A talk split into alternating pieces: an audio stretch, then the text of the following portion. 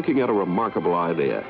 An idea that has intrigued and attracted and literally thrilled thousands upon thousands of men, women, and children.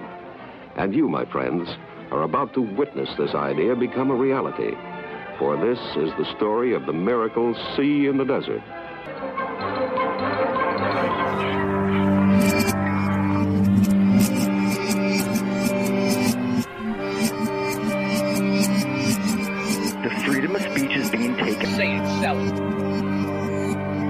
Anything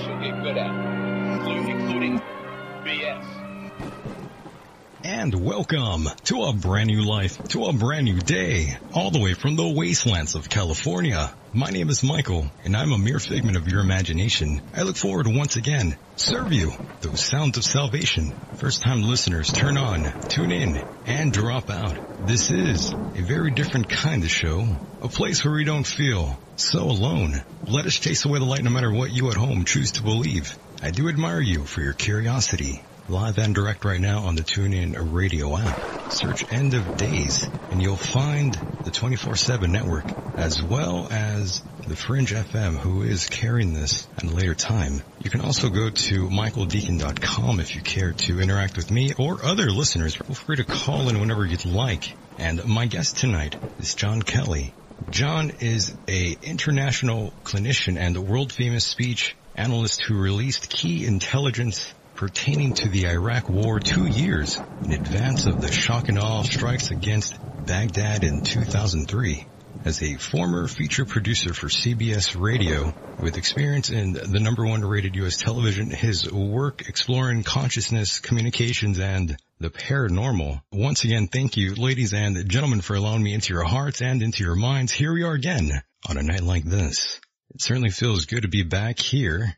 Always feels great to be back here. And of course, Mr. Jon Kelly will be joining me here in a moment. We will be discussing reverse speech, secret messages hidden backwards in the human voice transmit unconscious communications. These messages provide insight into deep structures of the mind.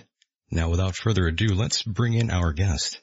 Jon, what's going on? Hey, Michael, it's uh, Saturday night in Canada, and uh, we are in our warm summer days, but uh, we're kind of cooling down and overcast uh, this weekend anyways. Uh, we have our Canada Day celebration coming up, our national uh, anniversary for, for the uh, creation of Canada in the 19th century. So we're all happy about that. And we know our cousins in, in the United States will be celebrating their July 4th uh, this weekend as well. Oh, that's amazing. And Jon, I do want to thank you for being a part of the program. I do appreciate the time you're spending here with all of us. Well, I, I was very glad uh, to be invited uh, to be a guest on your show. I know you've spoken to many luminaries, uh, uh many different guests, uh, many powerful speakers. So I, am glad to be able to make a contribution to the discussion.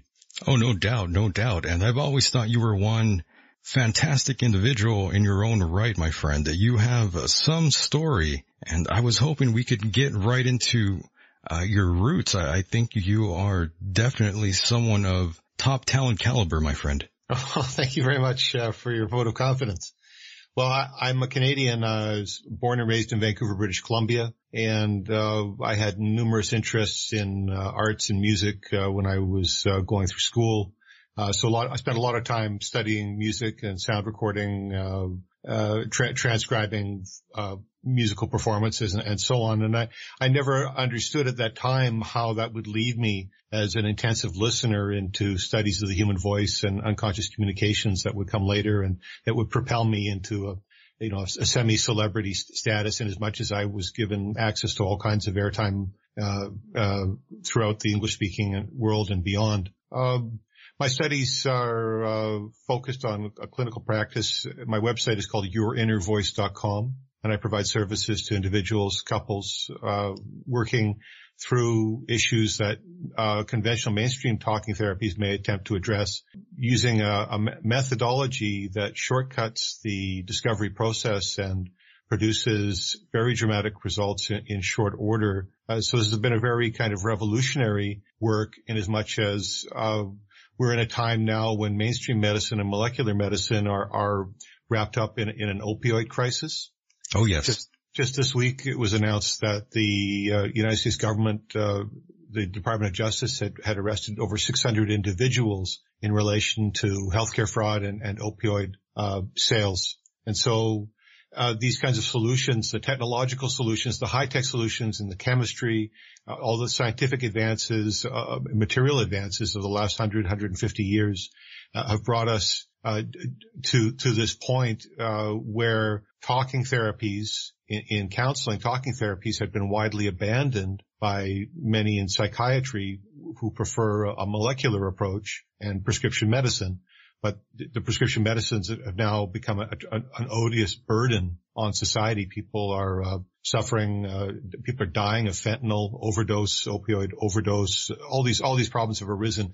So my work responds to these conditions by by saying, you know, we need a simpler approach. We need a, a more human-based approach. We need skilled uh, practitioners who can deliver effective talking therapies that don't call for, for these types of medical interventions. And so I have been working out in the field at the grassroots level uh, with people all throughout the world uh, providing services using a, a very in- interesting methodology that we'll talk about more that it, it, the way I describe it, we're talking about a- applied granular speech synthesis and granular synthesis is something that has been uh, explored and studied since at least the 1950s. Uh, so it's it's part of the mo- modern sound technology being applied in, uh, in, in my case, in, in, a therapeutic approach.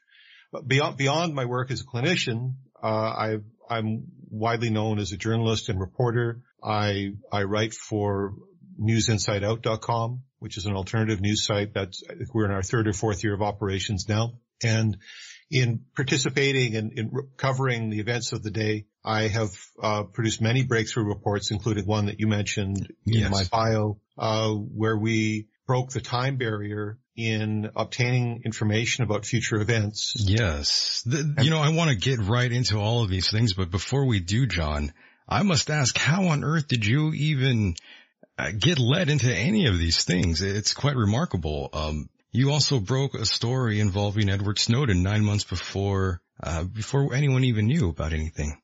Yeah, I, I, it was fortuitous and circumstantial that I, I obtained access to, uh, stories that had, uh, tremendous international significance and the stories had legs, meaning that, uh, they would be of renewed interest year after year. Uh, so I, I, you know, I, I'm a small footnote in history attached to all of these historic events of the last 20 years or so. Uh, uh, and so it was again, it was circumstances. Uh, some people, you know, say that they found their niche, you know, by pursuing this path, this, this course of interest. That I was, I was aroused to uh, these studies through Art Bell's programming in the 1990s. His late night radio show uh, had highlighted uh, what what people refer to as reverse speech. Um, and so I became very interested in those studies. And at that time, I understood there was a post-secondary vocational uh, study program offered in Southern California.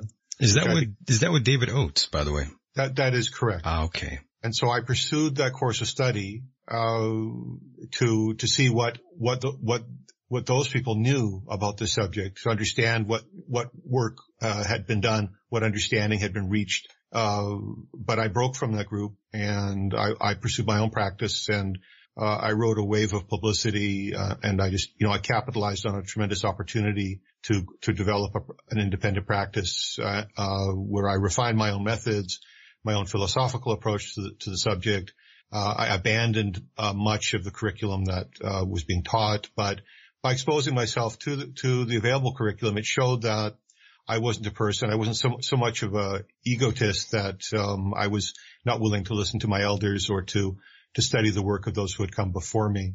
But I think that when we're talking about the subject, you know, that the notion of reverse speech, uh, which is a trademarked uh, brand, is uh, is is a misnomer in as much as science is will, is willing to consider a multidimensional speech, but but by uh, acknowledging spe- that speech phenomena possess multiple facets, uh, science doesn't seek to divide uh, or create uh, false differentiations where we have uh, we have natural speech and then we have natural speech two and natural speech three.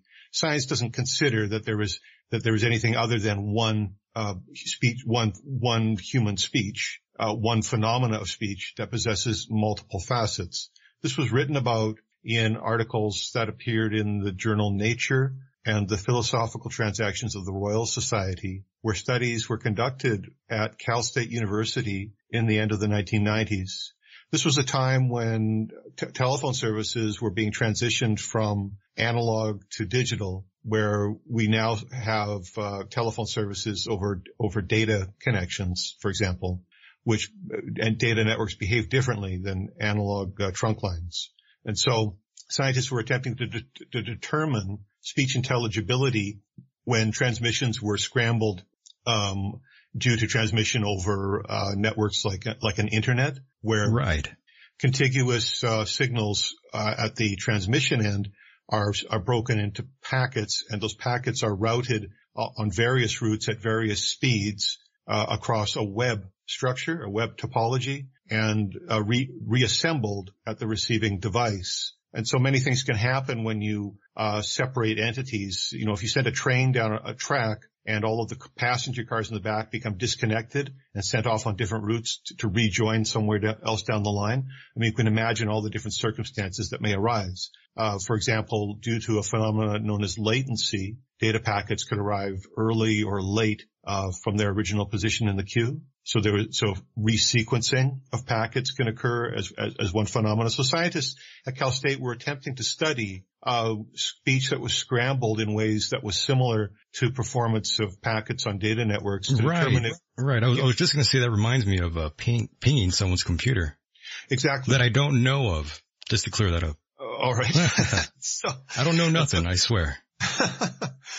and so uh, this research, uh, what they used, the, the, methodology that was employed in the study uh, r- relied on something called granular synthesis. And gra- granularization is the study of, of sound as a particle.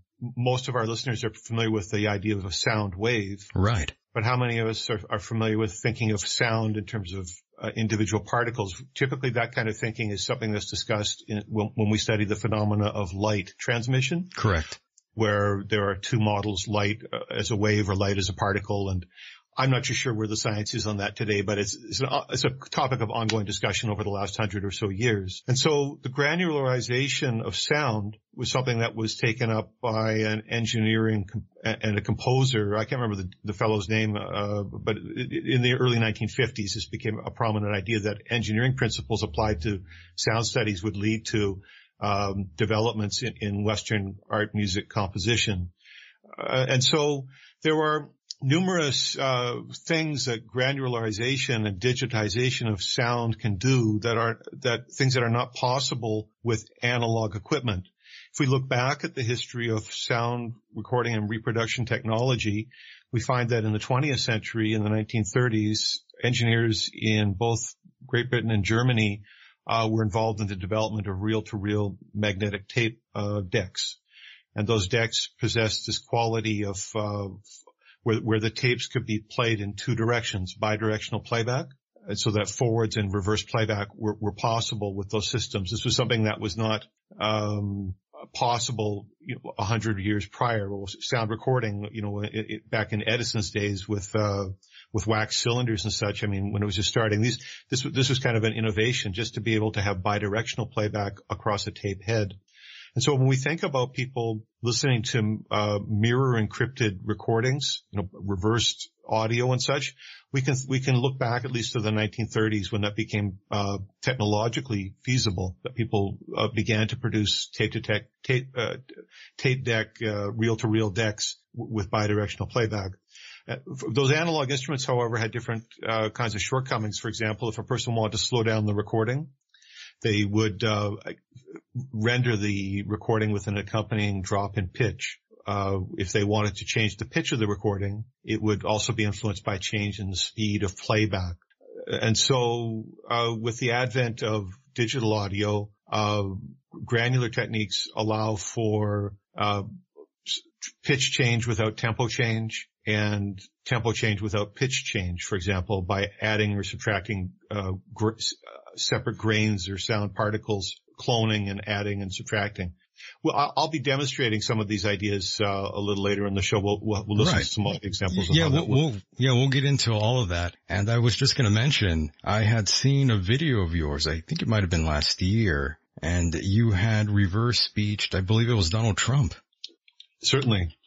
Well, uh, I, as a reporter, I had been covering presidential inaugurations in the United States since the beginning of the millennium. And so President Trump's inaugural uh, was no different. Uh, but I, however, I would say that from my limited understanding of, of uh, elections in the United States, that President Trump's election and campaign were highly unusual compared to the precedents of the previous 15 years or so that I'd been looking at. It was very unusual. And so I started taking a closer look at Yeah, bizarre stuff, no doubt. many, many kind of really unusual, uh, phenomena in the campaign and, and, and as well as around the time of the, of the, uh, the inaugural and, and the beginning of his term.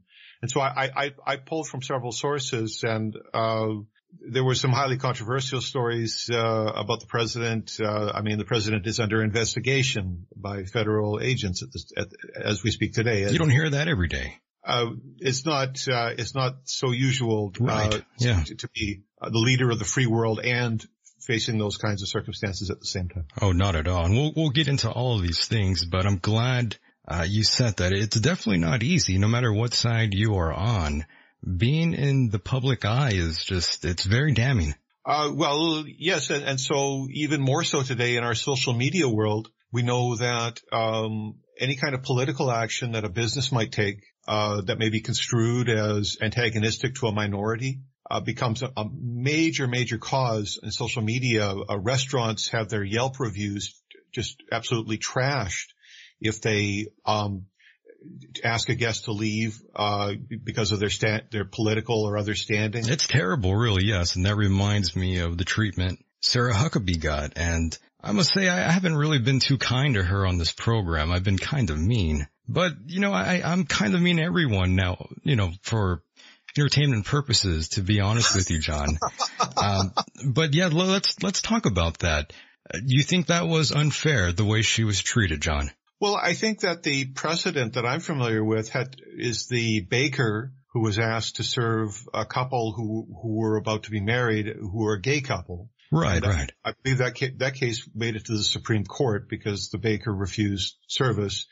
And so the, the service industry, these questions of, of, uh, what are the, what are the moral and legal obligations of pe- people working in service industries, uh, to accept, to accept contracts with, uh, people who are making different propositions. Some of the propositions are antagonistic to people's religious beliefs. For example, I believe that was the case that was made for that baker. But here in, in the, in the, the uh, restaurant in Virginia where Sarah Huckabee was asked to leave, it was entirely a political scenario. Uh, and it was a very expensive decision on the behalf of that business owner because I believe that uh, not only uh, was there public um, blowback, you know, on, on site at the business location, but that that person had to leave uh, a, a business com- community uh, leadership position as well due to the controversy surrounding that decision.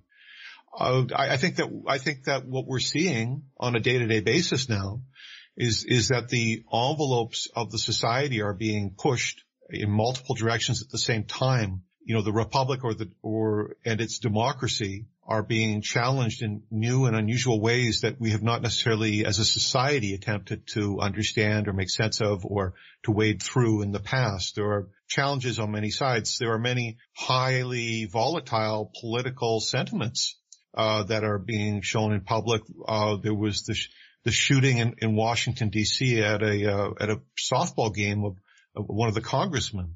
Oh yeah. I mean that. I mean, as soon as people start shooting at political figures, I mean, we're, we're invoking that the, the the worst strife of U.S. history: the shooting of John F. Kennedy, the shooting of Robert Kennedy, the shooting of Martin, Martin Luther King. Just as simple examples that we, as soon as people start pulling out the guns like that, and the, the violence is stepping up.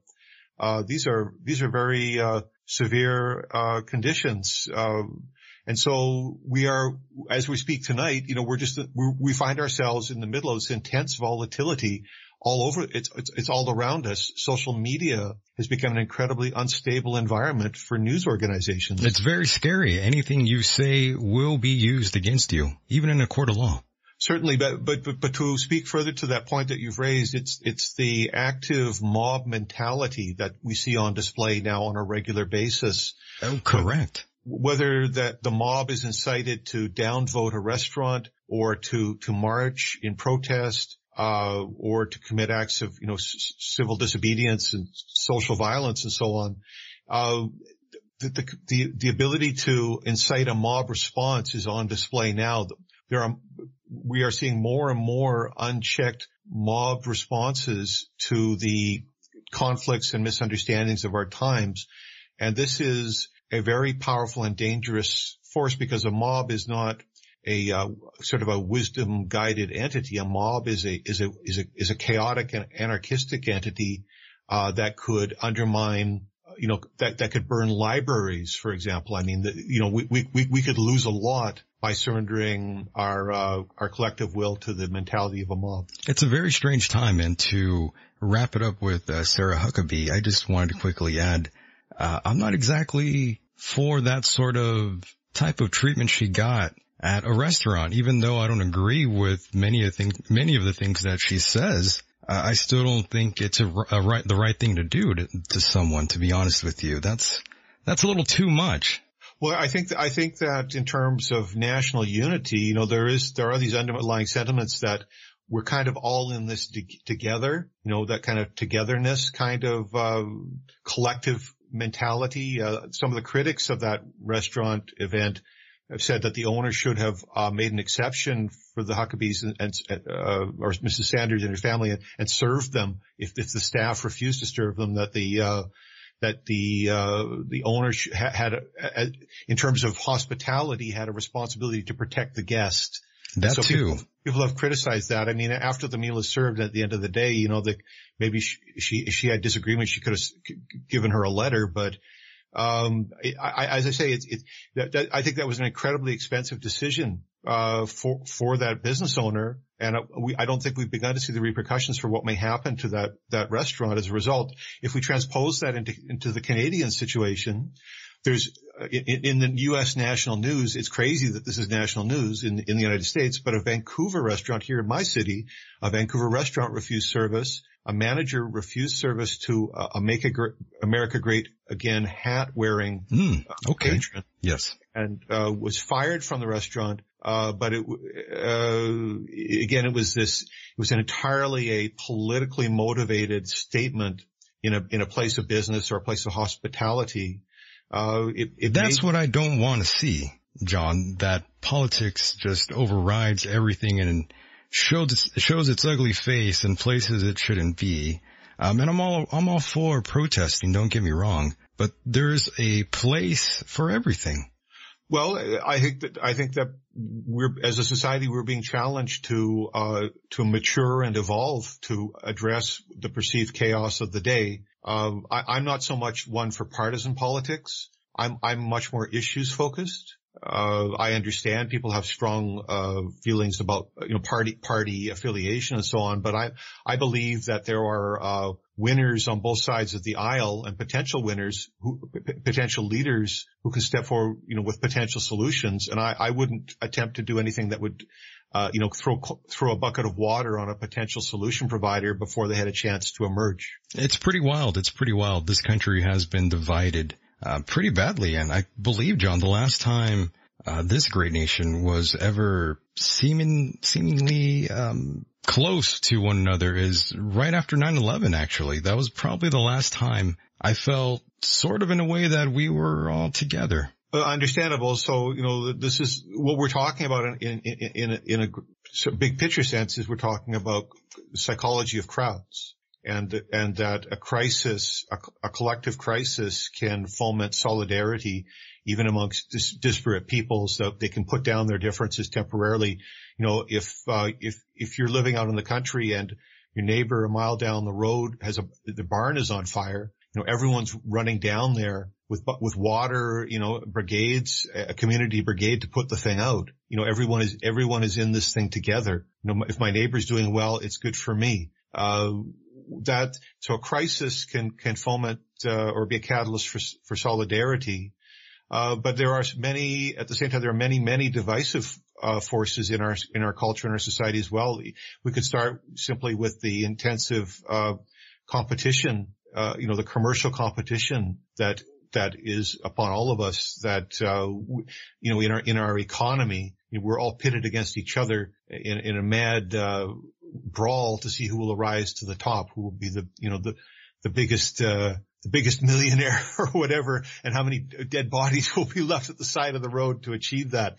I mean, just that, the economic competition alone is an incredibly stressful and divisive uh, instrument that we, you know, under the present economic model, that's, we, we all live with that. And so, uh, when, when, when, when the, when the instrument is pushed to, to, you know, near red line as, as a normal part of performance, when the society as an economic instrument is pushed to its red line, any kind of unexpected crisis can push that, you know, up to 11. And that's a, you know, that's a terrible vulnerability. That's like a person who's got an immune deficiency trying to go out in the middle of winter to chop some wood and catching a cold, you know, because they're, there's, they're, they're, the, the, the, the body isn't, isn't as strong as it could be. Right and it's not as, as, therefore it's not as capable of withstanding some of the hardships that we could all expect will come. You know, good times and bad times are ne- are going to come, uh, whether we're prepared for them or not. If we're if we're too busy we're too busy uh, struggling over the small stuff, you know, fighting each other over the small stuff. We're we're going to be swept away when when a real problem arises. I, am sure of that. Yeah. In your opinion, how can America come together, Jon? Well, that's a, that's a difficult question. I know as a clinician, I, I, like to think of this idea of the collective body, you know, and, and that that uh, when folks have different kinds of, uh, and I, I'm not a medical doctor by any means, but when people have different kinds of skin disorders, sometimes that's understood as toxins emerging from within the body and, and leaving the body through the through the membrane. And so when we see different kinds of toxic uh, dynamics arising in the collective body, that can also be understood as, as, a, you know, the body is, is, is growing and it's moving that stuff out of the way. Something else underneath is pushing its way up and arising. If we, if we try to suppress the ugliness, uh, and, and hide it or put a band-aid over it or, or push it back down, it, we're just, it's like we're pushing the poison back into the body. So it, I, a person like myself, it's, you know, it's a little radical to, to think this way, but I, I see the crisis as an opportunity for growth. I think that you know, folks who are, folks who are dissuaded by some of the ugliness in our uh, society, like folks driving cars through crowds of protesters and, and stuff like My that. My God, yeah.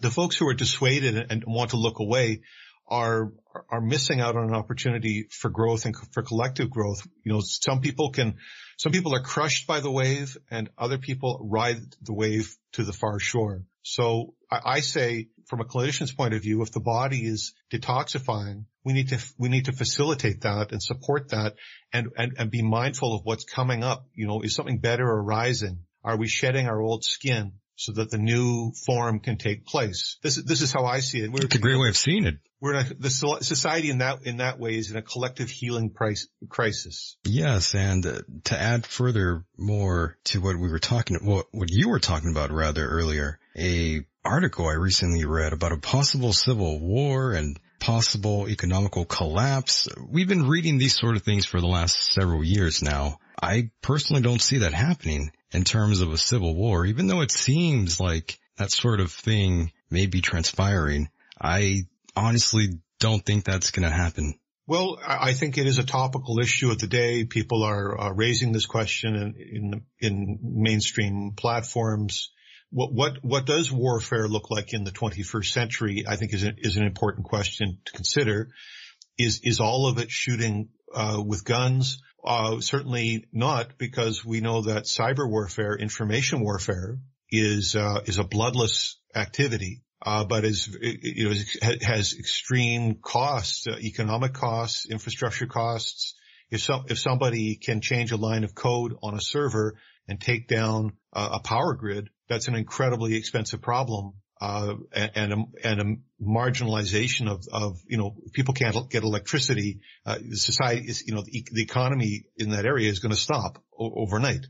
So cyber warfare, uh, and information warfare allow us to examine these questions outside of the context, the historic context, the well-known historic context, for example, that the, the, the 19th century Civil War in the United States, which was a shooting war, there were propaganda elements to that.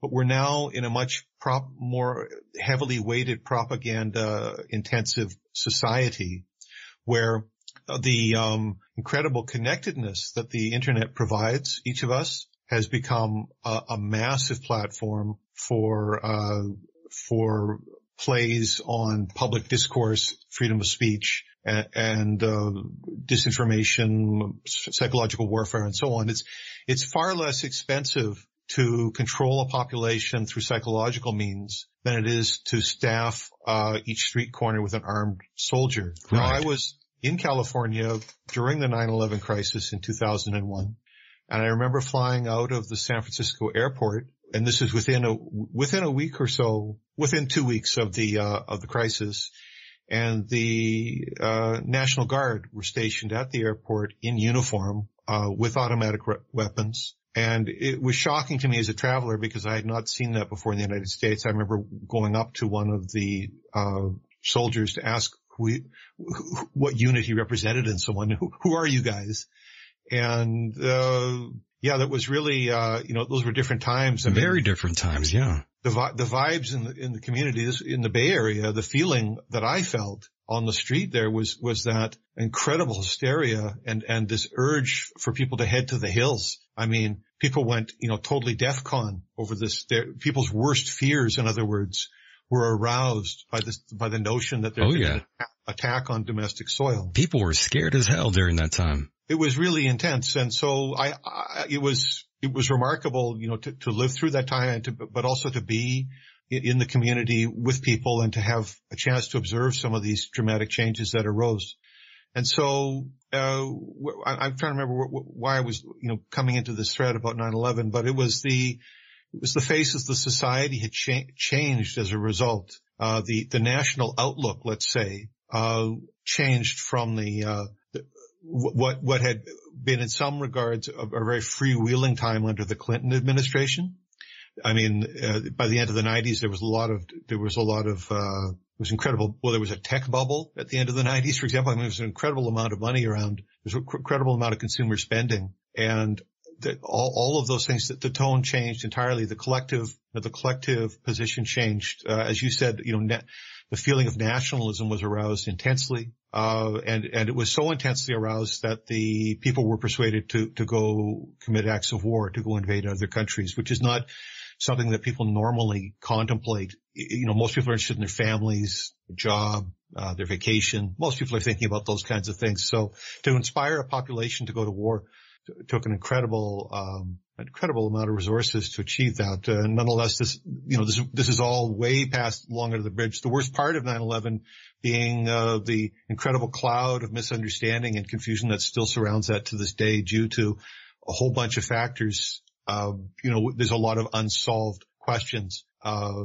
unresolved questions about the, the variance between the, the government's position on those events and those of the independent investigators, including like architects and engineers who looked at those buildings. Oh, it's tremendous. Have you spoken to Richard Gage by any chance? No, I know the name, but I, I, I don't know him or have not spoken. Ah, understood. And speaking of censorship and social media, we've seen a lot of this going on in the past, even in the past year or so. And yeah. Mm-hmm. Well, well, there's uh, what's coming out. The reports this week. Uh, I've seen reports of uh, a uh, hundred or so um, alternative news websites have lost their pages on Facebook. Uh, they've, they've been stripped off the site. NewsInsideOut.com has had a Facebook presence for several years, and uh, this this month uh, we're just ending now, this month of June, we had our page taken down three times and we successfully won our appeal three times. But the page resides there now under some sort of uh, obscure restrict, restricted or limited status that nobody outside of Facebook staff knows what that means. And so that's weird. Um, we've, you know, we, we find ourselves thrown under the bus, uh, by the censorplex. Now, now newsinsideout.com serves over two dozen departments and agencies of the U.S. federal government with news information we know this from our, our Google Analytics. We, we know, we know what our site traffic is composed of. And we, we have, we, we reflect that readership, uh, with comparable, uh, organizations and agencies in other major countries as well. You know, Russian foreign ministry, for example, reads us. So we are, uh, we are not, uh, CNN or the New York Times, but our dignity as a news organization is understood by its, by the readership who is attracted to our content. And, uh, I think, uh, we, we have earned a place to, to, to, be able to continue serving that information. And I, I, as I say, I've been spending the last several weeks trying to persuade Facebook that, that they need to consider that uh, we're actually serving the community. We're not, uh, we're not like a vanity. Yeah. You, you, know, Jon, I wasn't even aware that Facebook did this sort of thing. I was only aware that YouTube did this sort of thing. Well, exactly. And so YouTube, uh, the, the, the sense, the censor environment on YouTube, uh, I have content that uh, has been stripped off that site. And, you know, it's so unusual the way things happen now in our technological era. There's so many crazy ways to grab someone off the sidewalk and haul them into an alley and beat them up without being seen. You know, being mugged or assaulted, you know, uh, online is that's true. Yeah, is, is something that is uh, is is only only the technology allows for. So, for example, I have content. I, I brought some clips tonight that were uh, one story that was an uh, from the National UFO Reporting Center, a 1974 tape of of a military UFO uh, event that was uh, that was stripped off the site. But I I have experience where I've attempted to upload just in the to talk about the weird ways censorship works online. I've I've uploaded video files to the YouTube server uh, that where the upload reached 100%, but it was then spiked on the server internally by somebody on the other side. So there was no corruption in the upload or and no corruption in the original file, but the file would not play. It would, yeah. Spiked. Yes. On the server by, by an operator working in the shadows. So in the 1980s, the film Star Chamber discussed, uh, justice, uh, being determined in secret courts which is, you know, now after 9-11, uh, you know, is, is the FISA courts uh, in the United States, this is, they're, they're, you know, secret justice where people are being uh, approached by agencies and uh, told that they can't even tell anybody that they've been uh, subpoenaed or or, or, or being uh, sued or whatever. I mean, it's it's all super super secret. Uh, this is really antagonistic. So so the secret courts in Facebook and the secret courts in YouTube are making a whole bunch of decisions absent transparency. Uh, from a psychological point of view, when children are punished in a non-rules driven environment, it, it only makes them crazy. It doesn't develop character. When there's, when irrational rules or anarchy, uh, determines punishment for kids, it, it makes, it's psychological abuse. And so with absent any the availability of transparency, uh, if you don't work for Facebook or YouTube nowadays, there's no way of even seeing the, the rules that are guiding the conduct of the employees. We have no idea what's an infraction and what's not an infraction. We're being cited for things very conveniently. I'll give you two stories about this. These are very interesting stories for someone who has a lot of time uh, trying to work with YouTube and Facebook. Yeah, don't worry. I was just going to add that I myself, I myself have uh, faced uh, this sort of thing from YouTube, this sort of censorship, but only with my interviews with uh, James Fetzer. Um, oh. I've been flagged multiple times. Some some interviews even taken off without even being told they were going to be yanked. I'm kind of surprised by all of that sort of thing. But then again, um, people are going crazy over it. Even look at that that woman, that YouTube, um, that one lady who went in there and shot up the place. Yeah, yeah. The YouTube I had, headquarters. I yeah. I, I studied her uh, police interview when she was stopped in the parking lot. It was an interesting story. Uh, the audio is not superb, but I can tell you about that. What, what I wanted to get to is that um, yes, that YouTube's methodology, from my observations, having worked with them ha- over a number of years, is that there are proxy groups outside of YouTube that will challenge copyright on original material that's hosted there. And YouTube's policy is to accept any claimant, no matter what the claimant's history is, you know, whether they're a vex- vexatious litigant or just, yeah. you know, fresh face. At, at they, will say, you got a complaint? Well, we just got to put, we got to put the brakes on this publication and get the, haul that content creator down here to answer for, to these allegations, you know, substantial or not, you know, we we got guilty till proven innocent going on.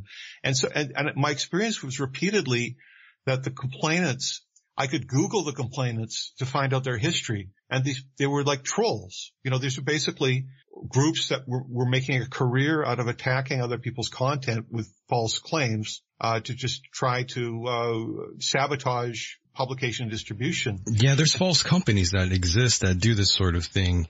And one, one other thing I forgot to mention just quickly here in terms of YouTube and the way they like to screw with people I've noticed some of my numbers actually decrease and that's, I don't, I don't understand why. Even some of the ad revenue seems to decrease at times.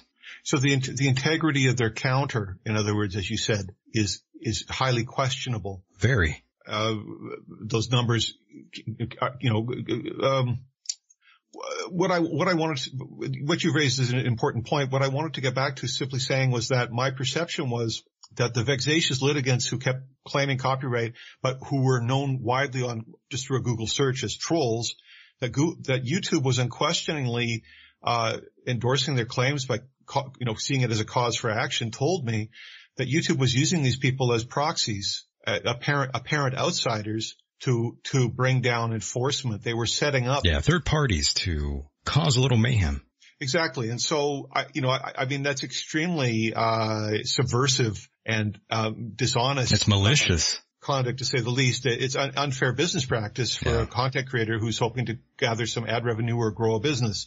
Uh, so, you know, all that aside, that's, that's, that's my observation of, of, some of the practices over there at YouTube. You know, successful YouTubers, uh, uh, not, not uh, you know, disregarded, but it's not a, it, the, when the internet became a public entity in the, in the early nineties, the notion of a level play, playing field, uh, accompanied that. You know, that the, the, small players and the big players in the entrepreneurial world were all playing on the same rules, same game, same playing field. It was, it was wide open space. It was a wide open frontier of opportunity for everybody. We, we're, we're so far away from that now. We're so far into monopolies and, you know, secret, uh, secret star chambers and such. Uh, yeah, it's the reason why we don't have an open source government. That will never happen as the nature of human beings is to lie and deceive others. Well, uh, and so, and so secrecy and absence of transparency. That was dark. Working in the shadows and so on only cultivates that kind of mentality. Uh, you, in other words, it's, it's, it's, uh, self-fulfilling prophecy. The more we institutionalize censorship, the more we're creating generations of career censors, for example, who have an investment in maintaining a bureaucracy that continues to censor. So you're going to try to overturn some law or put a, put a bill through Congress to prevent that. The lobby is going to be entrenched. Uh, that's, that's what we're creating. So well, YouTube aside, Facebook, uh, is, is executing similar plays. And so as I say, we have now a, a legitimate news website as a legitimate Facebook page but that page is some, under some kind of bizarre restrictions, which make, which is crippling. Uh, again, unfair business practices, unfair competitive practices. Uh, you know, we could run down a whole list of things, but uh, we find ourselves, you know, like like many small business players who rely on Facebook for traffic. You know, we don't have we don't have a solution, and, and it's questionable even if we had billions of dollars of investment money it, because of the uh, deep entrenched positions of, of companies like Facebook and YouTube, whether a challenger could arise today, even if they were properly funded, if they could actually succeed in, in moving the traffic off of those sites to establish a, a, new and better platform, it's highly questionable. We see we see in the last couple of years, due to the the outcry over these censorious behaviors, we see numerous platforms have have come forwards attempting to uh, offer replacements social media replacements for these, these big players. I, am not aware that necessarily that any of those have really gathered the strength of numbers that presently reside at uh, YouTube or Facebook. The, the num, you know, the, the, the, mass population, they may be fudging some of those numbers, but the mass population still, still seem to be uh, entrenched in uh, Facebook, YouTube. It's, you know, the situation today. Now, internet being what it is, you, you may remember a browser called Netscape. Oh yeah. Well, in his time, Netscape was the biggest thing going. Yes, it was. hmm Due to technological innovation and, and evolution, uh, te- this is the fastest kind of evolution possible. It means that a brand name, a household brand, uh, can lose its allure overnight. And you know, I, I, I, you know, there might be one or two Netscape users out there on the on the internet now, but I, I don't Yes. think anyone's really using it. But if you if you talk to people 15 years ago or so about Netscape, It was right there. 20 years ago, it's like, oh yeah, it's, it, that's I look at it every day. know? Default browser. so, so the hope, the hope being that those same, uh, changing dynamic market conditions could affect change. Uh, but if, if the underlying philosophy that guides the behavior, uh, that, that, uh, leads to the policies of companies like Facebook and YouTube, if that doesn't change, we will, we will continue to recreate hostile environments, uh, wh- which are supposed to, you know, be cultural platforms and social platforms the level of hostility and dysfunction will just be uh, migrated over to the new platform. What we really need to do, in other words, is uh, is some incredible self-reflection and is, is some incredible growth and maturity. I hope so. You know, I, well, I'll get into that argument in a moment here, but in terms of the internet, do you recall NetZero? No, I, I don't. I, I may have heard that once or twice, but tell me what that is. That's like a free internet service that you were able to uh, get for a short time. You were given this huge banner that that would take up half your screen, but it was free internet. I think I do remember something about this. This Yeah, it, company still exists to to this day. wow. I can't even believe that. Do they still take up half the screen? I have no clue. I, I, that's a good question. I should look into that because it really makes me think who on earth is still using that? Right. I, well, I do remember this. I remember this is some, that, that came up in the nineties sometime. And, uh, I, I remember that it was the usability question arose because you lost half your screen. Is like, is this really worth Right. it? But it was, it was, uh, it was an interesting innovation and, you know, people are very creative. They will try all sorts of things. Uh, there, w- yeah, I'm, I'm glad you said that because there was a way to patch that. So you would get rid of that awful banner. oh, I see. Yes. There's a way Wow. around everything. A way around. Well, this is, this is what people like myself are compelled to try to find the ways around because, uh, you know, the, uh, the, the forces that are competing with my voice to, to, to tell my story are, are, are, are heavily staffed and funded. Uh, you know, because of the nature of my reporting, I, I, I go up against You Uh, stepped on some toes, Jon, if I recall. Yeah, I, I go up against major institutions uh, due to due to the circumstances of my reporting. A, a scientist Yeah. follows the follows the data. That's that's one of the. That's why I respect you so much, Jon. You know, I've known about you long before I ever got you on here. I don't think you're aware of that, but now you are. And Jon, since we are on the subject, tell me more about CBS. uh, when I was uh, spending a lot of time as a guest on morning radio in the United States, I made connections with with with all kinds of uh, morning show crews and broadcasters, and was invited into a variety of different situations that were fascinating. I, for example, through one of the stations in Norfolk, Virginia, I was being broadcast over to the troops in uh, Iraq and Afghanistan uh, at one time. Uh, you know, I, I was like a junior Bob Hope. I mean, What an incredible opportunity to you know to reach the world uh, was was I, I- was made available to me. And so, uh, because of the very controversial nature of my presentations, I, I, I focused on topical news of the day and the the newsmakers and the retelling of, of the narrative around the issues of the day. Uh, I had incredibly high ratings on radio. And so one of the stations, one of the small stations in Minneapolis, um, they, they saw an opportunity and, and they offered me the opportunity to use uh, their station as a, as a mother platform to, to begin the process of pursuing syndication for a, a national feature. And so that lasted for a, a while, but what, what came down, here's, here's, the, here's the real clincher. You'll love this story. The clincher is that I, I, sh- it was a weekly feature. And so I showed up one week with my content and that this content just happened to be about the Bush administration. Uh, this is under the presidency of George W. Bush and his vice president, uh, Richard Cheney. And I had Richard Cheney related content that was topical in the day. And so I proposed that this is what I was going to air. And it created an incredible, uh, gut reaction at the station, uh, where it was voiced that if they aired my Vice President Cheney material on the station that the Secret Service would show up and turn the station off. Oh, wow. That was the level of concern that was expressed to me. And so my relationship with the station, I lost my relationship with the station over their insistence that uh, I avoided that content. And so the flip side of that was I got that far where I was being asked to produce features for, you know, under the CBS banner, uh, because I, I stuck with my vision of how I perform my work. I wasn't prepared to compromise because uh, what I was doing had worked so well, seemingly, not just in terms of getting me access to airtime, but I, I scored uh, a lot of big points um, where my coverage was validated. Uh, the findings that were very controversial when they were first released became accepted as mainstream knowledge and, and matters of history later on. So, in, so I lost my, uh, I lost my feature position with them. And I think it's the same year I lost my seat as a guest on major late night radio as well. I was blacklisted, uh, from a major platform again because of my insistence on uh, political coverage. Were you Same. blacklisted from coast to coast AM? That's a that's a possible uh, situation. You know, hypothetically, uh, you described uh, something that could have happened. Well, that might be for the both of us. I angered a couple people there too. Well, so you see, uh, you know, all of this business, we only find out the way this, you know, we only find out some of the uh, infrastructural elements of our society by pushing the envelope and, and coming into direct contact with them, these things that we wouldn't expect.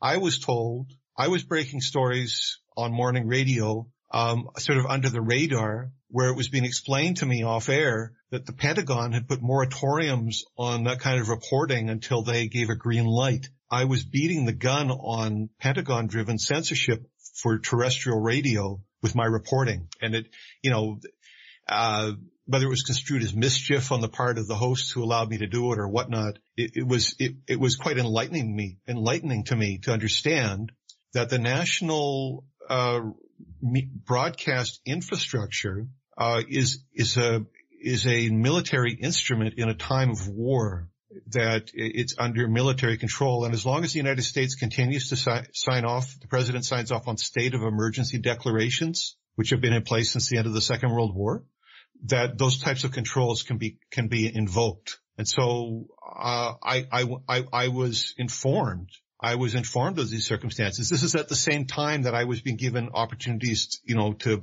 broadcast out to the troops overseas. I was also being given uh, notices about uh, the do you know what what the uh, what the staff the, the different kind of restrictions that the staff were working under. It's not it's not evident you know that when when when broadcasting is entertainment, you know everyone's got a everyone's putting on a happy face for the crowd. Nobody is is is whining about things going on behind the scenes. Although that's become more common in particularly in the Me Too era.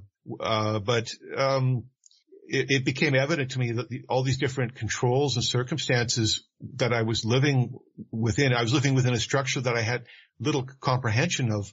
What I said before that it was more efficient to control a population through psychological means than it was to put soldiers on the street, one of the one of the minimal considerations there is that you lose the optics of a democracy as soon as you start uh, presenting a visual that looks like a police state when you start when you start having uh, you know troops with automatic weapons down at the corner store and stuff like that, it doesn't look like a democracy when you're down there at the UN trying to negotiate to spread democracy and so on. Yeah. So, so this is what I'm saying is that Correct. the yes. the element of psychological control is a very very powerful uh, tool, uh, you know, born of the, you know Bernays uh, studies in crowd psychology and propaganda uh, and you know studies of propaganda through World War II and World Wars. Uh, the, ins- the instruments of propaganda and the use of propaganda as a state instrument is is something that's there's still in, for the general public is still something that where there's limited understanding and there's tremendous confusion and part of the confusion is fomented by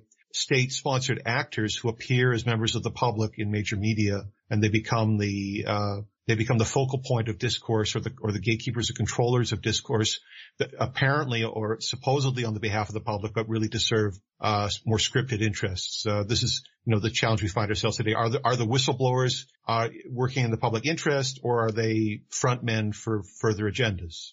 Yes. And by the way, are you religious, Jon?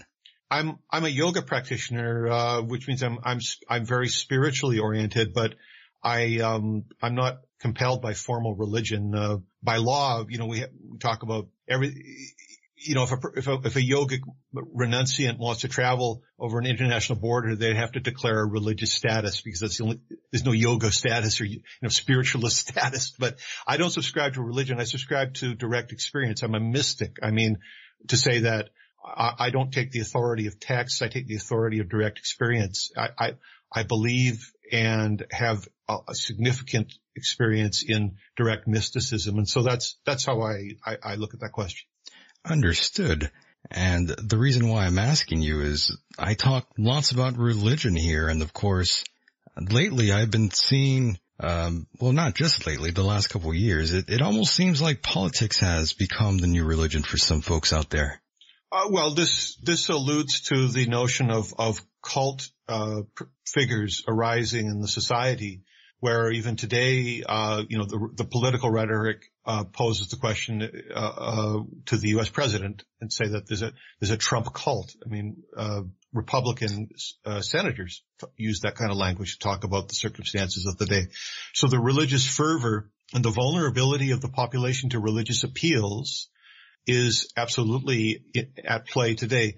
There's outside of conventional religion uh, or, or mainstream um, religious bodies. There are numerous um, modern cults that the public is intensely vulnerable to. Uh, NXIVM being a name that, that has come up, which is a group that was sponsored in part by the Bronfman family. That's the Seagram's fortune. I mean, big money players were backing this group that had uh, collected a whole bunch of Hollywood actresses to uh, to get uh, sex slaves for the leader and, and, branding his initials on their bodies and stuff. This NXIVM group has been in the paper quite a bit. Ridiculous. Yes, I know. It, it's troubling to see that human trafficking and sex trafficking has really taken off in popularity the, these past several years as well. So the cult appeal and the vulnerability of the population to the cult appeal is part of the contemporary uh, mix of our society, whether we're talking about the Manson family, whether we're talking about the Branch Davidians, uh, all of these uh, cult cultish settings and the uh, in some cases the terrible violence that accompanied that. These are dyna- dynamic forces at play in the society, and, and, it would seem to me that the, uh, the a, cun- a, cunning leader would attempt to monopolize uh, that existing vulnerability. You know, the, the, there's so much. If we look at the the way po- politics is portrayed in the mainstream, there's so much symbolism that is included in the photographs of the leaders where President Obama is presented with a, a, glowing halo around his head, you know, in the Washington Post. This kind of mainstream publications, they, they, they call upon religious iconography to attempt to uh, give Jesus-like vibes. Yeah, let, us be honest here. They definitely use religion to get their point across for personal gain. And it seems like this sort of behavior is across the board. We, we see both parties and we, we see all parties do this where they give a public opinion that differs heavily from their private opinion. Well, and so the, the notion of uh, a, America as a Christian nation is, is, a deeply entrenched idea. That Christian ideals have guided uh, decision making and policy that that the leadership uh, there's been, you know, Christian leader, leaders in, in, government for a long time. Um, and so the, the, the, Christian narrative, in other words, plays a strong hand. Uh, and, and, even in, in, in, this, these past 10 days, the Bible was being brought out to, exactly. Uh, found arguments for immigration law. Yeah. Uh, but, but we could go, we could go back to the Ten Commandments as a foundation of, of Western law. And we can note that uh, the face of Moses is depicted in, in a sculpture. Is it in the Senate or the in the Capitol building? Uh, you know, the presence of the, of the, of the Bible as a founding text uh, in, in, in, U.S. culture is, is something that cannot be overlooked. And I think that in part the struggles, the multicultural related struggles that we see evident in different ways today relate to fears of um, of, of diminishment of, of the, of Christian values. Uh, in the school system, for example, in public schools, if I'm not mistaken, things like Lord's Prayer have been, have been removed. Is that not the case? I believe so. And, um, I just had this conversation, I believe with Lawrence Krauss, how they were trying to limit uh, evolution as a key term. Well, and so there we go. On, on, the flip side, the Lord's Prayer has been taken out, but uh, Darwinism and evolutionary science is, is diminished for creationism, and so you know people have people have a lot of hope. People want to go to heaven. You know, people have a lot feel that there's a lot at stake. Yeah, and, and there's nothing and, wrong with that. And at the same time, in some of the worst expressions, uh, we look at things like apocal- apocalyptic warfare. You know, the closer we get to World War III, the closer we get to the second coming. Uh, you know, uh, this, this kind of psychology also, uh, colors discourse and political thinking, uh, with regards to military programs that the, there, there, there are apparently, you know, there are tremendous urges, uh, related to events in the Middle East, related to events in Israel, that maybe in some ways from other perspectives, from non-religious perspectives, may be entirely disproportional, entirely disproportional. So again, I personally don't have a deep investment, uh, other than I respect and acknowledge, uh, that, you know, there are spiritual and ethical people in, in many different religious settings. I don't have a personal investment in Jesus or a second coming as, as, you know, uh, I say, I say we can bootstrap ourselves and get to the top of the mountain in this lifetime. That's the, what the yogis talk about. Yeah, that's a good way of putting it. I don't see nothing wrong with that. And of course, um, furthermore, let's get into the reverse speech. Um, I guess you could say segment here on the show. Let, let's let's talk a little bit about that and, and let's run some of those clips. I know people are very excited to hear about some of this, but in terms of the science, Jon, have mm-hmm. you tried to ever propose these ideas to academics? Uh, well, um, my my practice has been visited by surgeons, psychiatrists, PhD psychologists, uh, psychiatric nurses, uh, professionals in mental health have spent time in my practice with me, and th- their testimonies are five star. They there are claims that I can produce a catharsis in one appointment, which uh, is uh, quite uh, a dramatic change fr- from the, the typical model of people who people who are looking at seven years of weekly appointments with a psychiatrist. They say that we're condensing the seven years into one appointment. So those people have evaluated that. Uh, my uh, my work has uh, received the attention of senior scientists in the United States, uh, some of whom are calling for me to orient my uh, educational work around uh, PTSD treatment for U.S. military veterans. So yeah, my, my work has, uh, has received some scrutiny, but I think the most important thing is that the body of work I created and the data points that were created through my efforts are, uh, irrefutably scientific. Uh, the, the, facts of my reporting beating the headlines, uh, is, is documented by independent third parties. So any scientist who looks at the curve and the data points over a 20 year period is easily able to interpret the data. It's not, it's not confusing. I, my work occurs within the scientific paradigm. It's, I'm not doing anything that's outside of science. Uh, my, my work as, as obscure as it may sound fits well within the scientific paradigm and can be easily understood by a scientific minded person. By the way, peer to peer review lots of times can be corrupted for those out there who aren't aware. Lots of bribes do take place. There's a lot of corruption in academic journal publication that the, the largest sponsors get the best uh, reviews in the journals. Uh, this is a, this is related to the opioid crisis. It's I a mean, funny, it's a funny way it, that works, right? Well, funny, funny is as long as the good times are rolling, but there's always a flip side. Exactly. You know, yes. There's a price to pay, uh, for, for, those kinds of decisions at the same time. And so, um, what I'm, what I'm getting to is that, um, my claims with regards to future intelligence reporting, uh, any any peer can review the same uh, the same historical timeline and reach the same conclusions. But as to whether or not everyone interprets what I report in the same way is not something that can be so easily decided. In other words, I can make a claim, Michael. I can say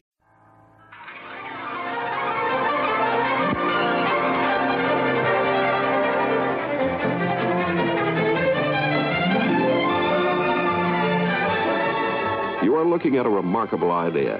An idea that has intrigued and attracted and literally thrilled thousands upon thousands of men, women, and children.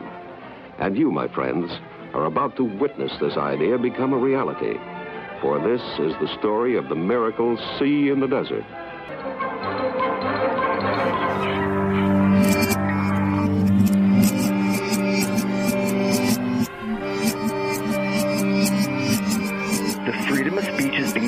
Say it, sell it. Anything you practice, you'll get good at, including, BS. And welcome to a brand new life, to a brand new day, all the way from the wastelands of California. My name is Michael, and I'm a mere figment of your imagination. I look forward to once again serve you those sounds of salvation. First time listeners turn on, tune in, and drop out. This is a very different kind of show, a place where we don't feel so alone.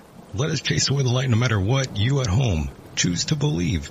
I do admire you for your curiosity. Live and direct right now on the TuneIn radio app. Search End of Days and you'll find the 24-7 network or go to michaeldecon.com for any episode you might have missed. My guest today on this very special Afternoon Delight edition of the Michael Decon program is Michael Shermer. Dr. Michael Shermer is the founding publisher of Skeptic Magazine, a monthly columnist for Scientific American, and a presidential fellow at Chapman University where he teaches Skepticism 101. He is the author of New York Times bestsellers, Why People Believe Weird Things, and The Believing Brain, Why Darwin Matters, The Science of Good and Evil, The Moral Arc. His new book is Heavens on Earth, The Scientific Search for the Afterlife, Immortality and Utopia. Michael regularly contributes opinion, editorials, essays, and reviews to the Wall Street Journal, the Los Angeles Times, Science, Nature, and other publications. Once again, thank you, ladies and gentlemen, for allowing me into your hearts and into your minds. Here we are again. Hello, boys and girls. Thank you to those listening here in America and those who listen outside of America. Thank you so much for your great support. Now, let's get right to him right now. Hi, Michael. Thanks for having me. I'm doing well, thank you.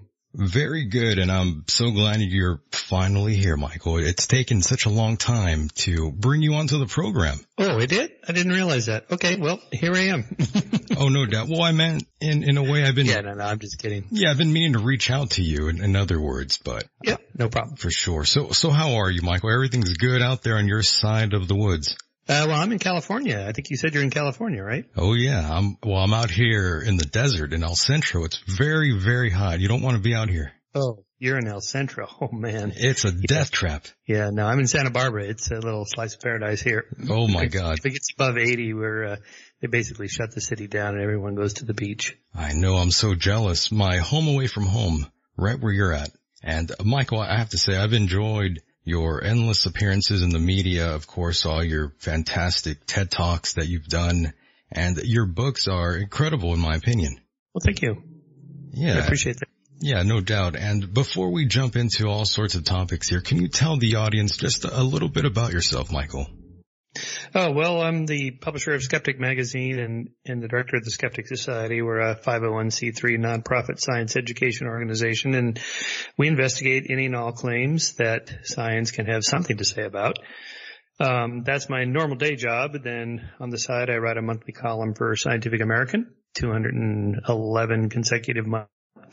And I'm a professor at Chapman University in Southern California, City of Orange, uh, where I teach one day a week a class called Skepticism 101, how to think like a scientist. So science is my thing.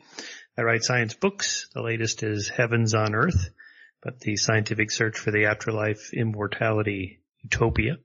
My previous book was The Moral Arc, um, which had to do with moral progress. So that's kind of the, the, the long and the short of it. No doubt. And I do like to go to the roots with all my guests that I bring on here. And uh, Michael, I must say, how old were you exactly when you first started to question religion? Was it uh, a parent or who was it exactly? Oh well, I wasn't raised religious. My my folks were just not religious. They weren't secular or atheist or anything like. They weren't anything.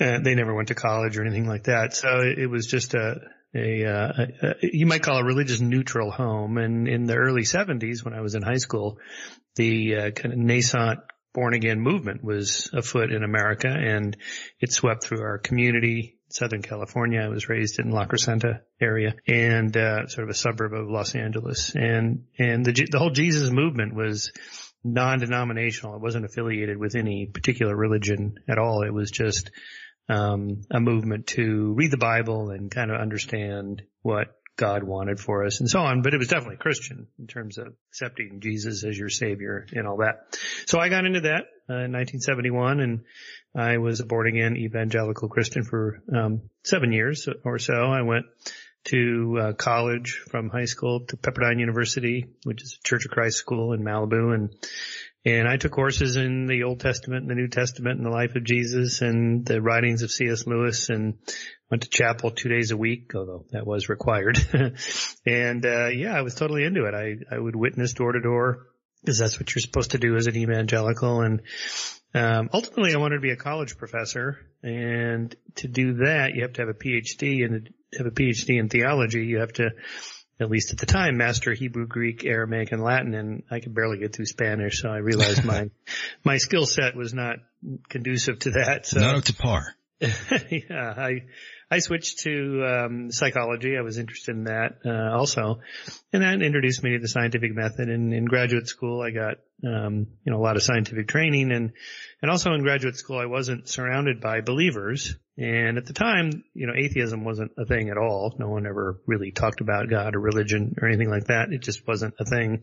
And I just dropped my faith. Uh, I just, the problem of evil was substantial for me. I didn't think that Christians had a good, or you know, theologians had a good answer for the problem of evil. Michael, I, I can't believe you turned your back on God. I did. How dare you? Well, turn my back. I just stopped believing that. Uh, I'm still here. My back is still here. and, uh, yes. you know, if God wants to provide proof or whatever, uh, maybe I'll find out in the next life if there is one. That's fine. I'm, I'm not closed to the idea. It's no doubt. that, that's like, what I like about you, Michael, that you are in, in some ways a little open-minded more so than some skeptics out there. And, you know, Michael, I've, I've had my share of experiences that were very unusual that I can't really explain myself, but you know, I don't really go around thinking that science can't fully explain some of the things that I've experienced. That's right. We can explain a lot and, and the more science advances, the more we can explain. But of course, the, uh, we don't know what we don't know. So there's a lot, um, that we have to stay open minded about just because we don't know what we don't know. And in my case, I tend to just say it's okay to say I don't know and leave it at that. You don't have to construct a whole worldview involving the supernatural and the paranormal and things outside of nature. And you can just leave it at that. My latest column, by the way, in Scientific American is on this very subject. It's called, um, it has to do with the Mysterians. The Mysterians are people that believe that, there are certain mysteries that can never be explained. And I put three into that category, consciousness, free will, and God. And Absolutely and, it's not that I'm saying we just don't know yet, but you know, someday we'll figure it out. I think ultimately the way the problems are presented, the mysteries are presented, make them insoluble. Uh, for example, consciousness, so-called hard problem of consciousness, that, that is what it's like to be something else or what it's like to be yourself. It, and the problem is, is how, how would I know what it's like to be you, or in a more famous uh, thought experiment by um, Thomas Nagel, what's it like to be a bat? You, Correct, you can't yeah. possibly know what it's like to be a bat. You'd have to have sonar and all the neural equipment to run it and huge ears and, and the sound system and wings and so on. At some point, if you bolted all those onto your body and brain, you would just be a bat. You would not be a human wondering now knowing what it's like to be a bat. And same thing, I can't know what it's like to be you or vice versa because and the problem is that it's yeah, well, based you, on this false yeah, premise that sure. based on this false premise there's a, there's a little homunculus inside your head looking at the screen that you you see and that I can my little homunculus can leap out of my skull into your skull and see what you're looking at. Right. And that that's not at all what it's like. Yeah I was I was just going to add that we do not see through each other's eyes so we can't really know what one is perceiving and, you know, I could go in through all sorts of examples of this, but we, that might cause me some trouble here. So I, I won't mention that, but yeah, see, now you want to know. I, I'll, I'll, tell you off air what I'm talking about. I, I just don't want to further upset uh, the audience here. And one of those things I can say, however, is when I brought in uh, Lawrence Krauss here on the program, my audience was not very happy. Lots of them are full believers of, of many of these things that we'll be talking about. A lot of the things that you cover in your book, uh, Heavens on Earth, which is a fascinating book. Uh, well done, Michael. I just, I, re- I read that whole thing eh, very, very quickly. I was surprised. Oh, thank you. You're the one. Okay. Wow. Fantastic.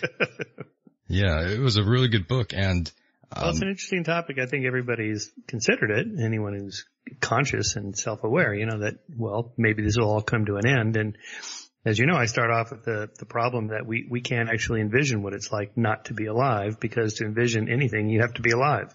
Correct. So that sets up something of a paradox. Indeed. And going, going back to just being a skeptic, um, have you personally faced any sort of attack since you're so out there, Michael? And I asked uh, Lawrence the same thing. Um, talking about religion, politics, uh, can be very dangerous. It's something that gets uh, the people really talking. Um, less so from religious people, more so from political people. When I pu- when I comment publicly on anything, my column in Scientific American has a million readers, so I, I, get a lot of feedback. Most religious people I find are pretty respectful. They're nice. Um, even when I completely disagree with them, they you know they listen. Um, when I talk about politics, you know, whatever the position is, pro-choice, pro-life, pro-gun control, less gun control, whatever, um, the other side uh, is pretty vicious. I mean, uh, politics I think brings out the worst in people more than religion. They say you shouldn't talk about politics and religion at dinner. Right. I find I find I find religion's okay if you're respectful. I find it more difficult for people to talk about politics, no matter how respectful you are about it, uh, without getting upset. Um, maybe it's the climate that we live in now. I don't know. Things are more sensitive, uh, perhaps. I don't know, but um, it's an I, interesting. I've never had death threats, for example. Okay, good, some, good. Some people get death threats. I've never had a death threat. Um, you know, but I don't go after Islam, for example. That can bring down a lot of hate on your head. I don't discuss Islam much at all. And, uh, that's probably and the people I criticize, you know, it's mostly like theologians or something, which are the nicest people in the world, even if you disagree with them. So that's not likely to bring down a lot of scorn on my head. And um, in regards to politics, it's almost in the last couple of years we've seen politics almost becoming uh, the new religion for some of the individuals out there. I think so, yes, particularly on the left. Um, it's become kind of a secular religion in which you're, well, what we're looking at here is uh, deep moral values by which people define themselves. And when your deep moral values or foundational values are challenged, you naturally, you know, want to circle the wagons, put up the walls and defend yourself. That's, that's normal human psychology. Uh, and I think it's, it's made worse by the increased polarization of politics since the 90s. We know, for example, from polling surveys that the center has shrunk. That is the independent voters, people in the center, people, the undecided voters. That percent has gotten smaller while the two ends, far left and far right, have gotten larger just in terms of how people self-identify. So that in part leads to the explanation of why we see such polarization. I think talk radio, um, Fox News, uh, you know, whatever, just take your pick. You know, they, they tend to, um, demonize the other side. So it's not, it's just, it's not just that the other side is wrong. They're, they're immoral. They're evil for believing whatever it is they believe.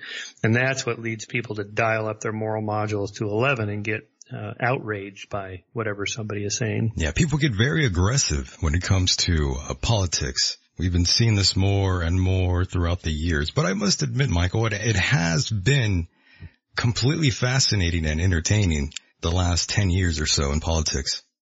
It has, yes. Well, our first black president uh, was certainly a bit of moral progress, in my opinion. Um, and you know, a lot of people on the left feel that Trump was a huge step back. We'll see. Uh, I it's think not over. It's not over. It's not over. test of our checks and balances in our constitution that, uh, you know, things will keep rolling along. I'm, I'm pretty confident that in, in, in 2020 or 2024, whenever he's gone and the next one's in, that, you know, we'll still be here. Things will still be cruising along pretty Yeah. well. And No. I could be wrong, but Yeah. you know, I'm, I'm, I'm reasonably confident we have enough checks and balances there to keep the ship afloat.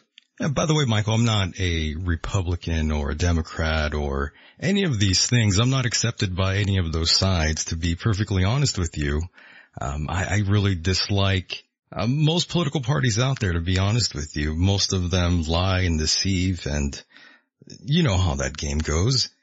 Yep, it's it's troublesome. I, am currently calling myself a classical liberal, uh, in the the sense that the founding fathers had people like Jefferson and Madison and Hamilton, you know, that believe in certain basic uh, rights and small government and self-reliance and personal responsibility and these sorts of things. Not, uh, I used to call myself a libertarian, but libertarianism Ooh. is too.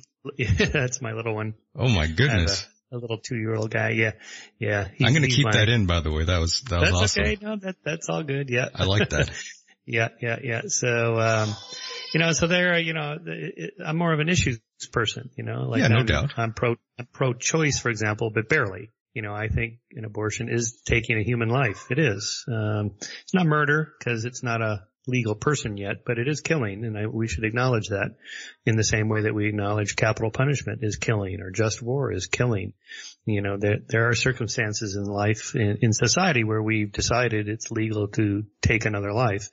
And at the moment, abortion is one of those, and I, I think as an option for reproductive choices, it's it's good to have for uh, uh, women's rights um, of controlling their own reproductive rights, but exactly, not, not yes. frivolously so. I think you know it's the kind of thing that should be taken very seriously. And yeah, I'm glad so you mentioned that. You just take an issue by issue. I mean, some conservatives would look at me and go, "Yeah, yeah, that guy's a conservative because you know small government, lower taxes, personal responsibility." Yeah, yeah. But then, you know, if I say, well, we need some gun control and I'm barely pro-choice and then wait a minute.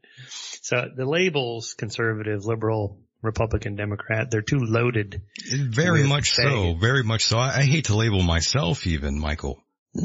And I'm right. sure you're the same way. Yep, exactly right. Yep. So labels are, labels are problematic. Yeah, and by the way, I'm glad you brought up abortion. We won't get too too far into that, but that seems to be a topic of discussion that has gone away. It, that hasn't really been the main driving focus of what we see, uh, we see, and I, I guess you could see the, say the, the mainstream media, we, we don't see that sort of topic being pushed right now.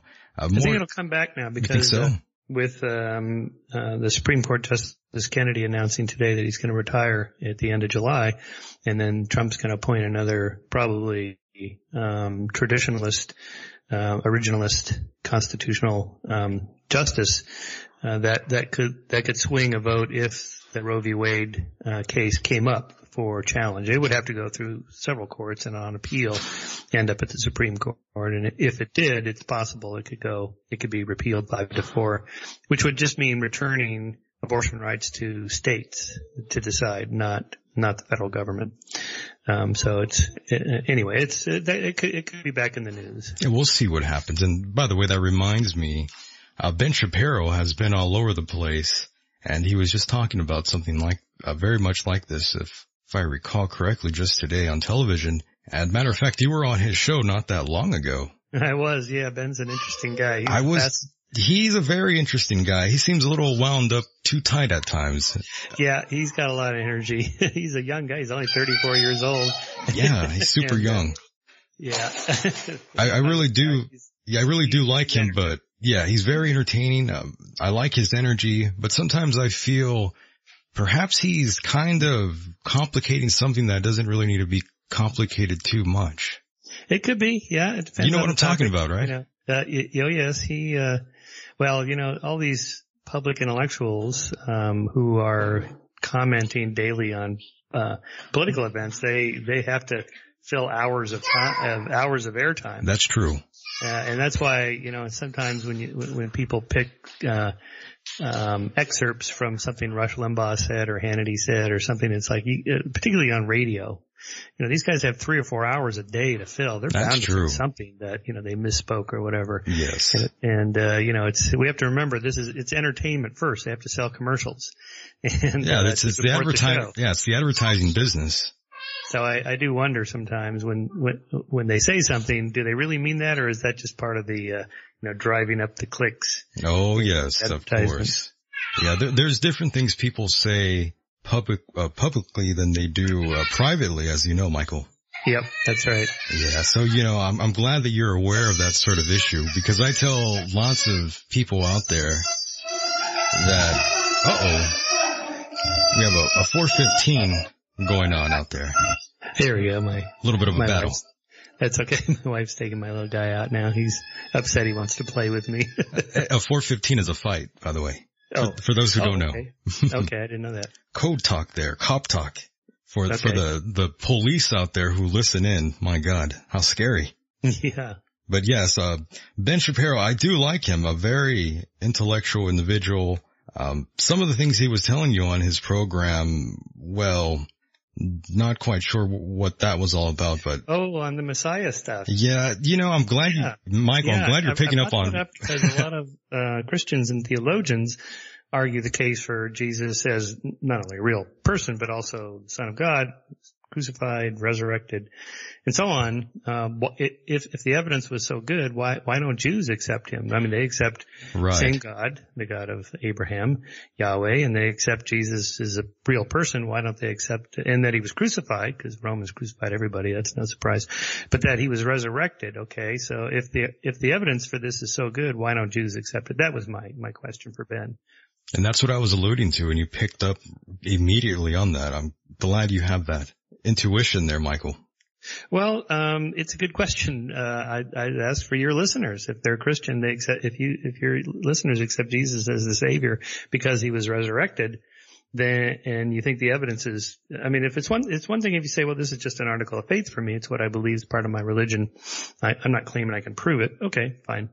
But if you say, look, it, it really happened. It's really true and we have evidence for it, then why don't Jews accept it? Cause, you know, the Jewish faith is, you know, it's filled with people that are exceptionally smart, well read, deeply ensconced in the Bible and so on. They, and they don't accept Jesus as the savior. So why not?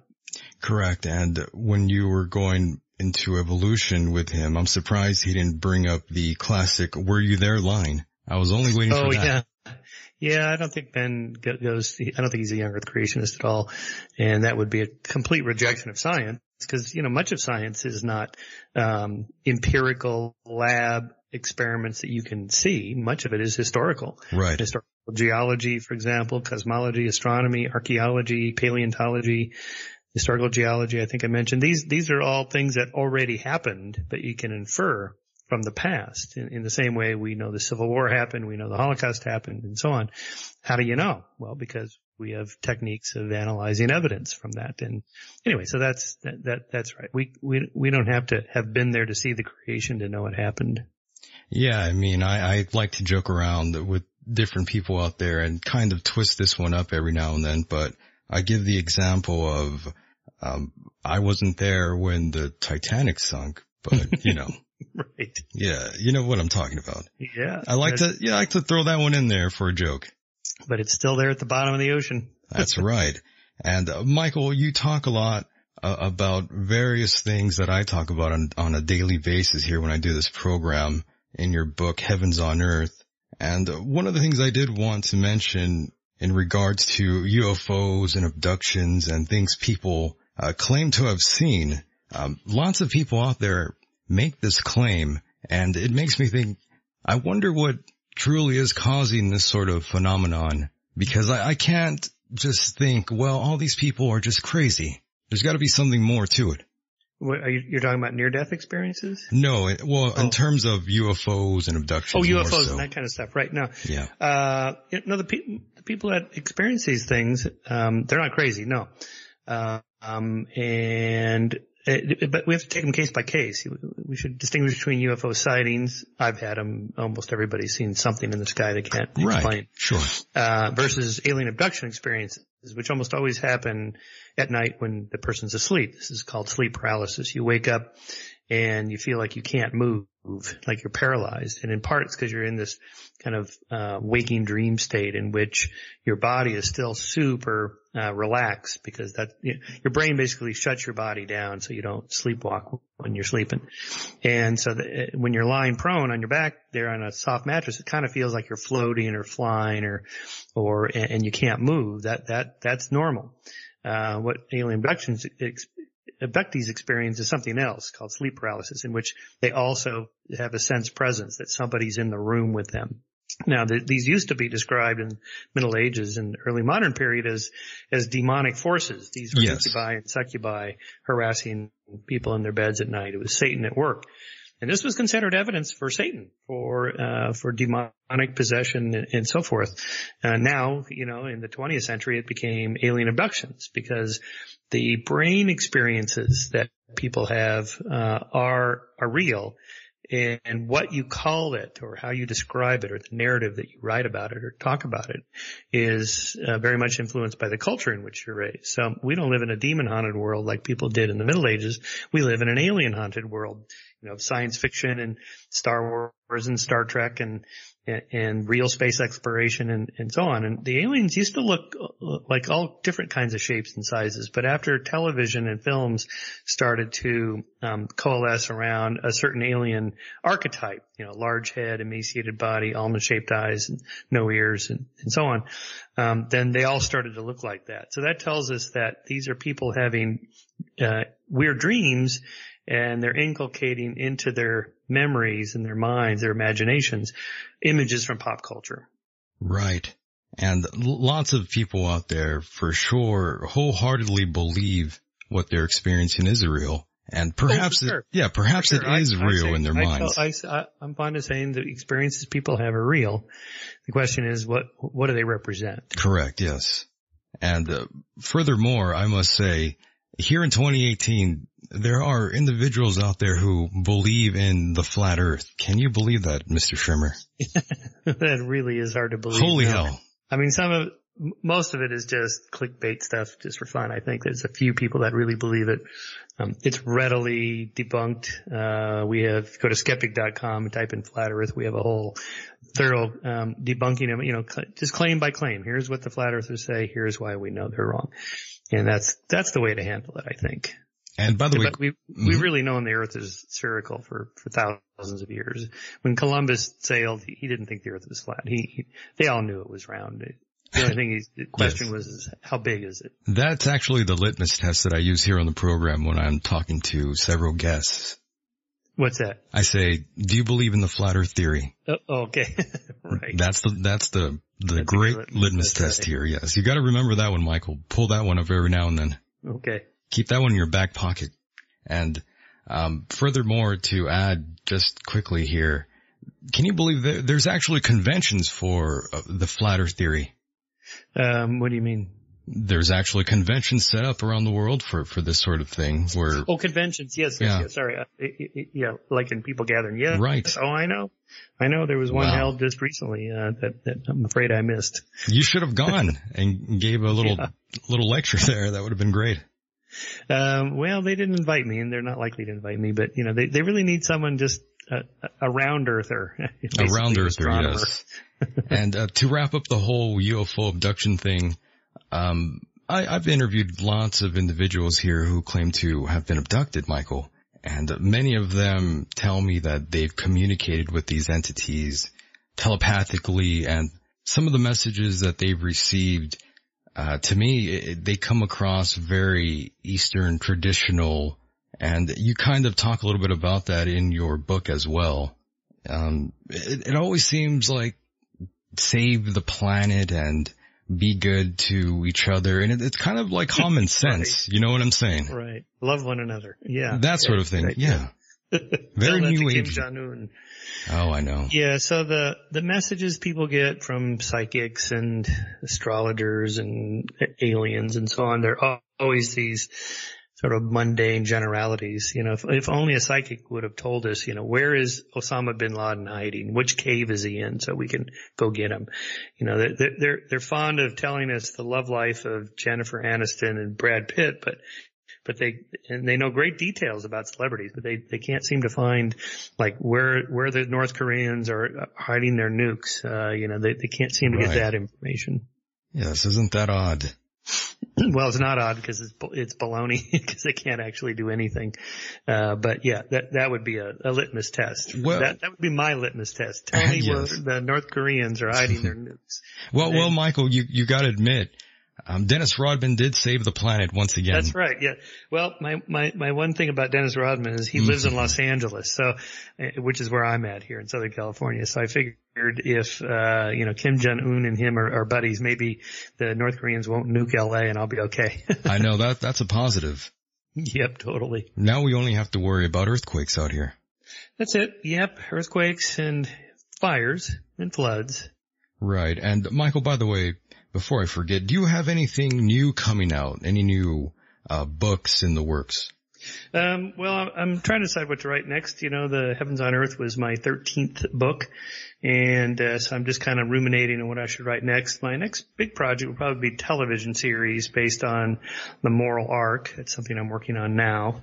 A script for that, uh, four part, five part, perhaps one hour each documentary series um, for national television, basically tracking moral progress, how how things have been getting better. I think it's important to to remember that what life used to be like a thousand years ago, 500 years ago, even a hundred years ago or 50 years ago, how much better it is now than it's ever been. I mean, just think of the dentistry or the medicine a thousand years ago or 500 years ago, or how many people died violently centuries ago, or what, you know, we, we bemoan, the, you know, the slightest racist tweet by a drunken celebrity at two in the morning like Roseanne and, and, and, everybody loses their minds. Well, just think how people used to talk about blacks and Jews and women, say 50 years ago or a 100 years ago. And, you know, it's, it's things are so much better mm. today, even though it's not True. perfect. Uh, you know, so that's my next project, I think, is to really try to bring that home to people. to Yeah, remember- let, us talk a little bit about society right now. Um, where exactly do you see things going, Michael? Do you think perhaps society has dropped a few IQ points over the past couple years?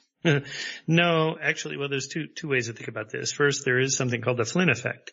Uh, James Flynn is a psychologist from New Zealand who discovered his eponymous effect by looking at IQ scores over the last century. And basically, the test companies that make these IQ tests, they've had to renorm them about every decade or so because people are getting better at these tests. Now, it's not the portions of the test that you can study for, like vocabulary or, or algebra or something like that. These are the um, sort of symbolic or abstract reasoning portions of the test. And IQ scores have been going up about three points every decade. So that's a that's a you know in in, the, in terms of um That's a step forward. of a century, that's Q points. That's two standard deviations. That would put, you, you know, put you or I, if we were at 100, it, it jumped to 130, that'd put us at the, you know, sort of above, sort of Harvard level student IQ. Um, and, and that's the average. So there's something going on there that no one knows for sure, but we think it has to do with the entire culture shifting from agriculture to industry to now digital and information and that we're getting better at abstract reasoning. Just, just think of like kids playing video games. You know, they're manipulating symbols and, and they're doing a lot of abstract reasoning in their head just to navigate these games. And that, you know, in general, just people surfing the internet and so on, all that requires a lot of rapid, um, uh, sort of, tr- you know, symbolic type, type thinking. So there is that. The, the other aspect is, is, uh, what makes it seem worse is social media. You know, it's sort of the dumbing down of, of America. It, if you, if you, if you're on social media, it certainly seems like you know, things are dumb and getting dumber. Um, but, but in fact, it's just a tool like a printing press. Well, It's that's just a, by the way, that's just a, a small percentage of the pie. I think so. Yeah. Yes, I, I, I do. I mean, the New York Times is still around. The Wall Street Journal is still around. They have fact checkers. They have editors. You know, the, the, the writing is high quality. The research, the fact checking is there. Um, you know, mainstream media is still pretty good. The big boys. Um, you know, and, and if you think one's more biased than the other, well, you know, they just, just read the other one then or That's right. read or read both of them. So, um, but in, in, in the general, um, take home, I think is follow the trend lines, not the headlines. If you just watch the headlines every night, it seems like things are bad and getting worse. If you follow the trend lines, like I mentioned earlier, last 50 years, 100 years, 500 years, you know, things are much, much better. I mean that, you know, everyone talks about Kim Jong-un. He's like the only dictator, well, maybe there's one or two others, uh, dictator in the world, you know. Uh, but but a hundred years ago, you know, every other political leader was a dictator like Kim Jong Un, and that the American democratic model was very rare. Now there's about a hundred and I think last count was 122 liberal democracies in in the world. There used to be, you know, 50 years ago, just like a dozen. So you know that kind of thing is getting much better.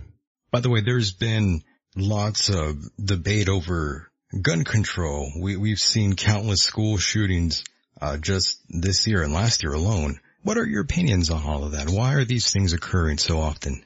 Yeah. I used to be against gun control because I was a libertarian freedom guy. You know, people let people do whatever they want. I think we need some controls. I mean, obviously we don't already don't allow people to have guided missiles and, right. and surface to air missiles and nuclear weapons and things like that. So we already do have uh, gun controls and, and, you know, you cannot legally own a machine gun, for example. That's been illegal since the 1930s when the mob started using them and, and even conservatives and hardcore NRA supporters will say, yeah, yeah, no machine guns. You know, so obviously we, it, the question is where do we draw the And in terms of school shootings, uh, there's nothing anyone has proposed that will have any effect on, on that, on school shootings because they're, they're so random.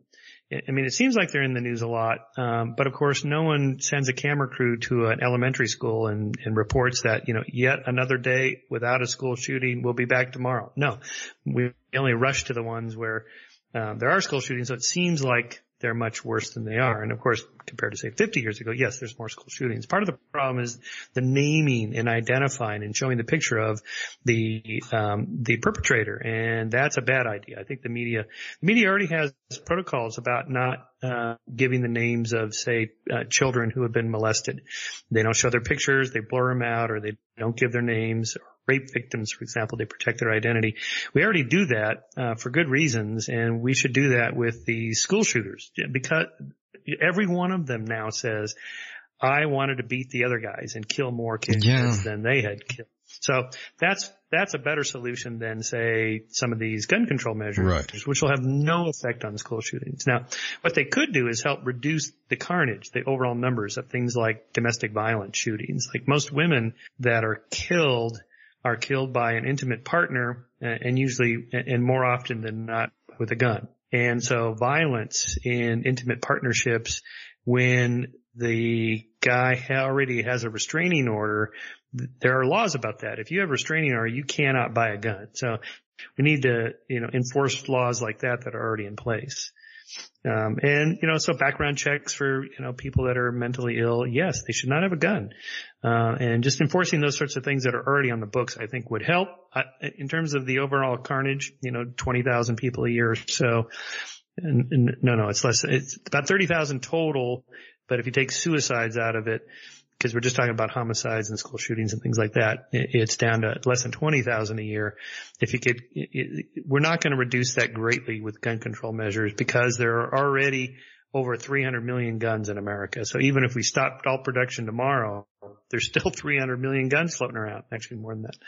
And, and so if somebody wants a gun because they want they're going to get one. Somebody, they're going to get a gun. Yeah. People and, get what you know, they we're, want. We're a country of, of civil liberties and rights and we're not going to become Nazi Germany where you go door to door and take every gun away.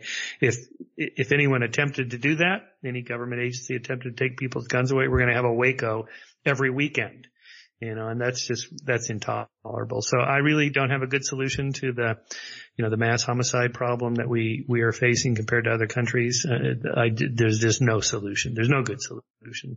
Right. There really isn't no one good answer, just like there is for everything out there. There, there always seems to be a magnitude of how to answer each solution out there. And one of the things you reminded me of is Anthony Bourdain by the way. We, we've seen a string of celebrity suicides. Yeah. So I have a, uh, an article I'm researching now for Scientific American on why people kill themselves, and we don't know. I mean, I've talked to the world's leading experts on psychologists that study suicide. This is what they do, and they say we don't know. Even this is the free thing: the people themselves who commit suicide and and and then they survive they didn't know they were going to do it. Like that, they got up that morning and just like, okay, today is the day. And it's not like something they were planning that was predictable. I mean, obviously depression is a big part of it, but, but lots of people suffer from depression and never kill themselves or even try to. So even as a predictor, severe depression is not very good. And beyond that, you know, too much money, not enough money, uh, you know, oh, we worked in the TV industry. It's so shallow. No, this has nothing. This is completely meaningless explanations for any of these uh, people. And I, I uh, tend to believe you know, so. I tend to believe so. And I'm not sure if you're aware of this, but the whole conspiracy angle surrounding his death has just been Oh yeah, that's wildfire. crazy. Hillary, Hillary did it. Yeah. yeah. So you don't you don't believe the conspiracy theories, Michael, that he um, that he was whacked? Yeah, he was about to expose elite pedophiles. right. You're not buying that? No, not buying it. No, not buying no. it. I'm not a Hillary fan, but she's not a mass murderer. I, I, you know, the, I heard that almost immediately after his death. I knew people were just so into this and they were emailing me and texting me, did you hear so and so? Hillary did. I'm, I'm just like, oh my God. Yep, it doesn't take long for any of these things to. Not everything is a conspiracy, by the way, for those out there listening. There, there are perfectly great explanations for a lot of these things out there, and some people just have these uh, blind spots in their logic. Well, it's true. The problem with conspiracy theories, I've written a lot about this. It's, it's a pretty interesting topic is this is not like you know, ESP, paranormal, perpetual motion machines, you know, they can't be true. Uh, conspiracies do happen. Uh, I mean, you know, Watergate was a conspiracy. Right. Lincoln was assassinated yeah, by These conspiracy. These things do happen, but not, they do there's happen. some people, they really do believe that everything is a conspiracy and for, maybe, maybe perhaps for them, this is their flat earth. In a way, yes. In, in, in part, it's, there's a lot of psychological research on conspiracy theory believers. That is, they, right. they tend to think that, first of all, they tend to be people not in power. So they always think somebody else has the power that I don't have and corporations, government agencies, things like that. Uh, that when you actually get on the inside and you work there and see how the sausages are made, you realize, okay, these people, they're incompetent. They don't know what they're doing. They can't run the world. Uh, that's just not how the world works. But we have this uh, notion that you know, that nothing happens by chance. So our intuitions are very poor at understanding the law of large numbers, probability, statistics, randomness. You know, much of what happens in the world is random, random to our minds. We just can't know why things happen. So it's hard to grasp that, you know, like why, why, why gas prices go up or down, why the economy is sound or it's not.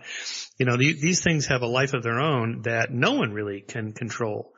Uh, and so we, but, but, but when it affects the person, we feel like, well, I can't control this. I don't have any power. Somebody else is doing it. So everything happens for a reason is a very common explanation. No, no, no. Most things happen for no reason at all. It's just randomness. And, uh, you know, it's like uh, simple statistical um, examples are like hot hands in basketball. You know, uh, you know, we see, we tend to notice streaks, win, winning streaks, losing streaks, mostly winning streaks, hot hands. Uh, but statistically, when you crunch the numbers, uh, there's nothing unusual happening there beyond what you'd expect from the random uh, ups and downs of any given complex system like that. And so, but our mind uh, puts patterns on it and thinks there's a pattern there. Right. Our and, minds uh, are. It works almost the same way like those who see images in clouds or inanimate objects. Oh my goodness, a dog. Oh yeah, that's uh, my dog Hitch, named after Christopher Hitchens. Ah, like nice. Hitchens, yeah.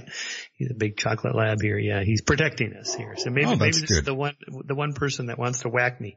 ah, ha, ha. Yeah, that's uh, anthropomorphizing, right? That's right, to a certain extent. I call this patternicity, the tendency to find meaningful patterns in random noise. Uh, we all do it. You know, the face of Jesus in the tortilla, the there go. Yes. the side of a building, you know, cloud, you know, the dog in the cloud, that kind of thing. You know, we find these patterns. The question is, are they real or not? Now, some patterns are real, sometimes they're not. That's what we need science for. But generally for conspiracy theories, they're almost never true. Very rare, you know, Princess Di was murdered, whatever. These things are just, you know, just crazy, but people believe them because they're easy, it's easy to put together three or four data points and how do you explain this, this, this, and this? There must be something behind it. No, actually randomness explains it, you know, that That's there's right. always these kind of weird anomalies that happen when you notice it. My favorite example of this is from the JFK assassination when, um, there's a, in the Zapruder film, you can see this guy standing there with an umbrella. Uh, the umbrella the man, yes. Yeah, the umbrella man. And it's like, but it was a clear sunny day. Why would he have an umbrella? And it took decades before this guy was found. And he came out and said, I had an umbrella because that was a, a, a sign of protesting the president that goes all the way back to Chamberlain. Um, that Prime Minister Neville Chamberlain, when he returned from Czechoslovakia meeting with Hitler, or uh, meeting with Hitler in, in, Berlin over Czechoslovakia. And, you know, De Fuhrer, he, he promised he would not take another piece of uh, Europe and, and, you know, here's the paper anyway. So Ch- Chamberlain had a, his umbrella there. He's holding his umbrella. So that became a symbol of protesting um, you know, a, a, politician. So this guy was out there protesting Kennedy with his umbrella.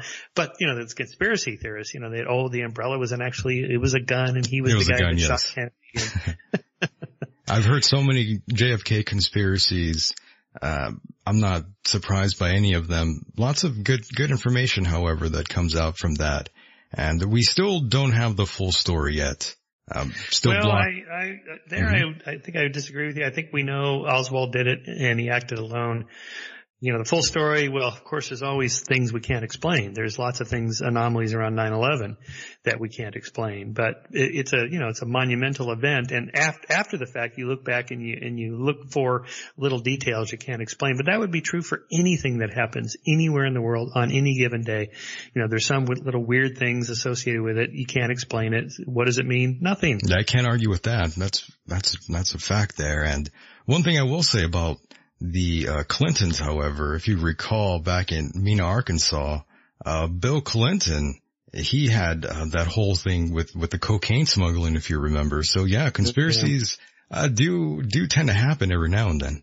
I mean, we it, it's it's fine to criticize politicians, but don't give them more power than than, than they actually have. Most politicians can't do anything about the That's economy. True, yes. There's very little they can do about other political leaders like Putin or Kim Jong Un. Really, there's very little uh, any president can do. But we, because we're on the outside, we're not sitting there in the Oval Office watching, you know, the sausage being made, and it just seems like you know they're plotting. What a crazy gig, though, right? Why why would any, anyone want to be the president? Why would anyone? I, I, I it's my God. me. You know, first of all, half the country hates you the moment you announce. Exactly.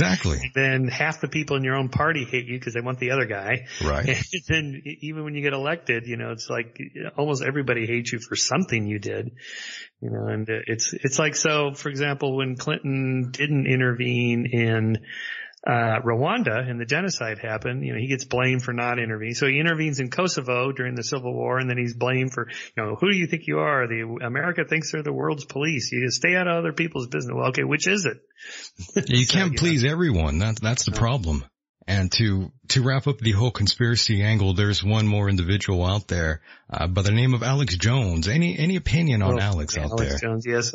He's quite the character. I'm not 100% convinced that he's not just an actor. He's a, he's a gimmick. It's it's just uh you know performance art. I don't know.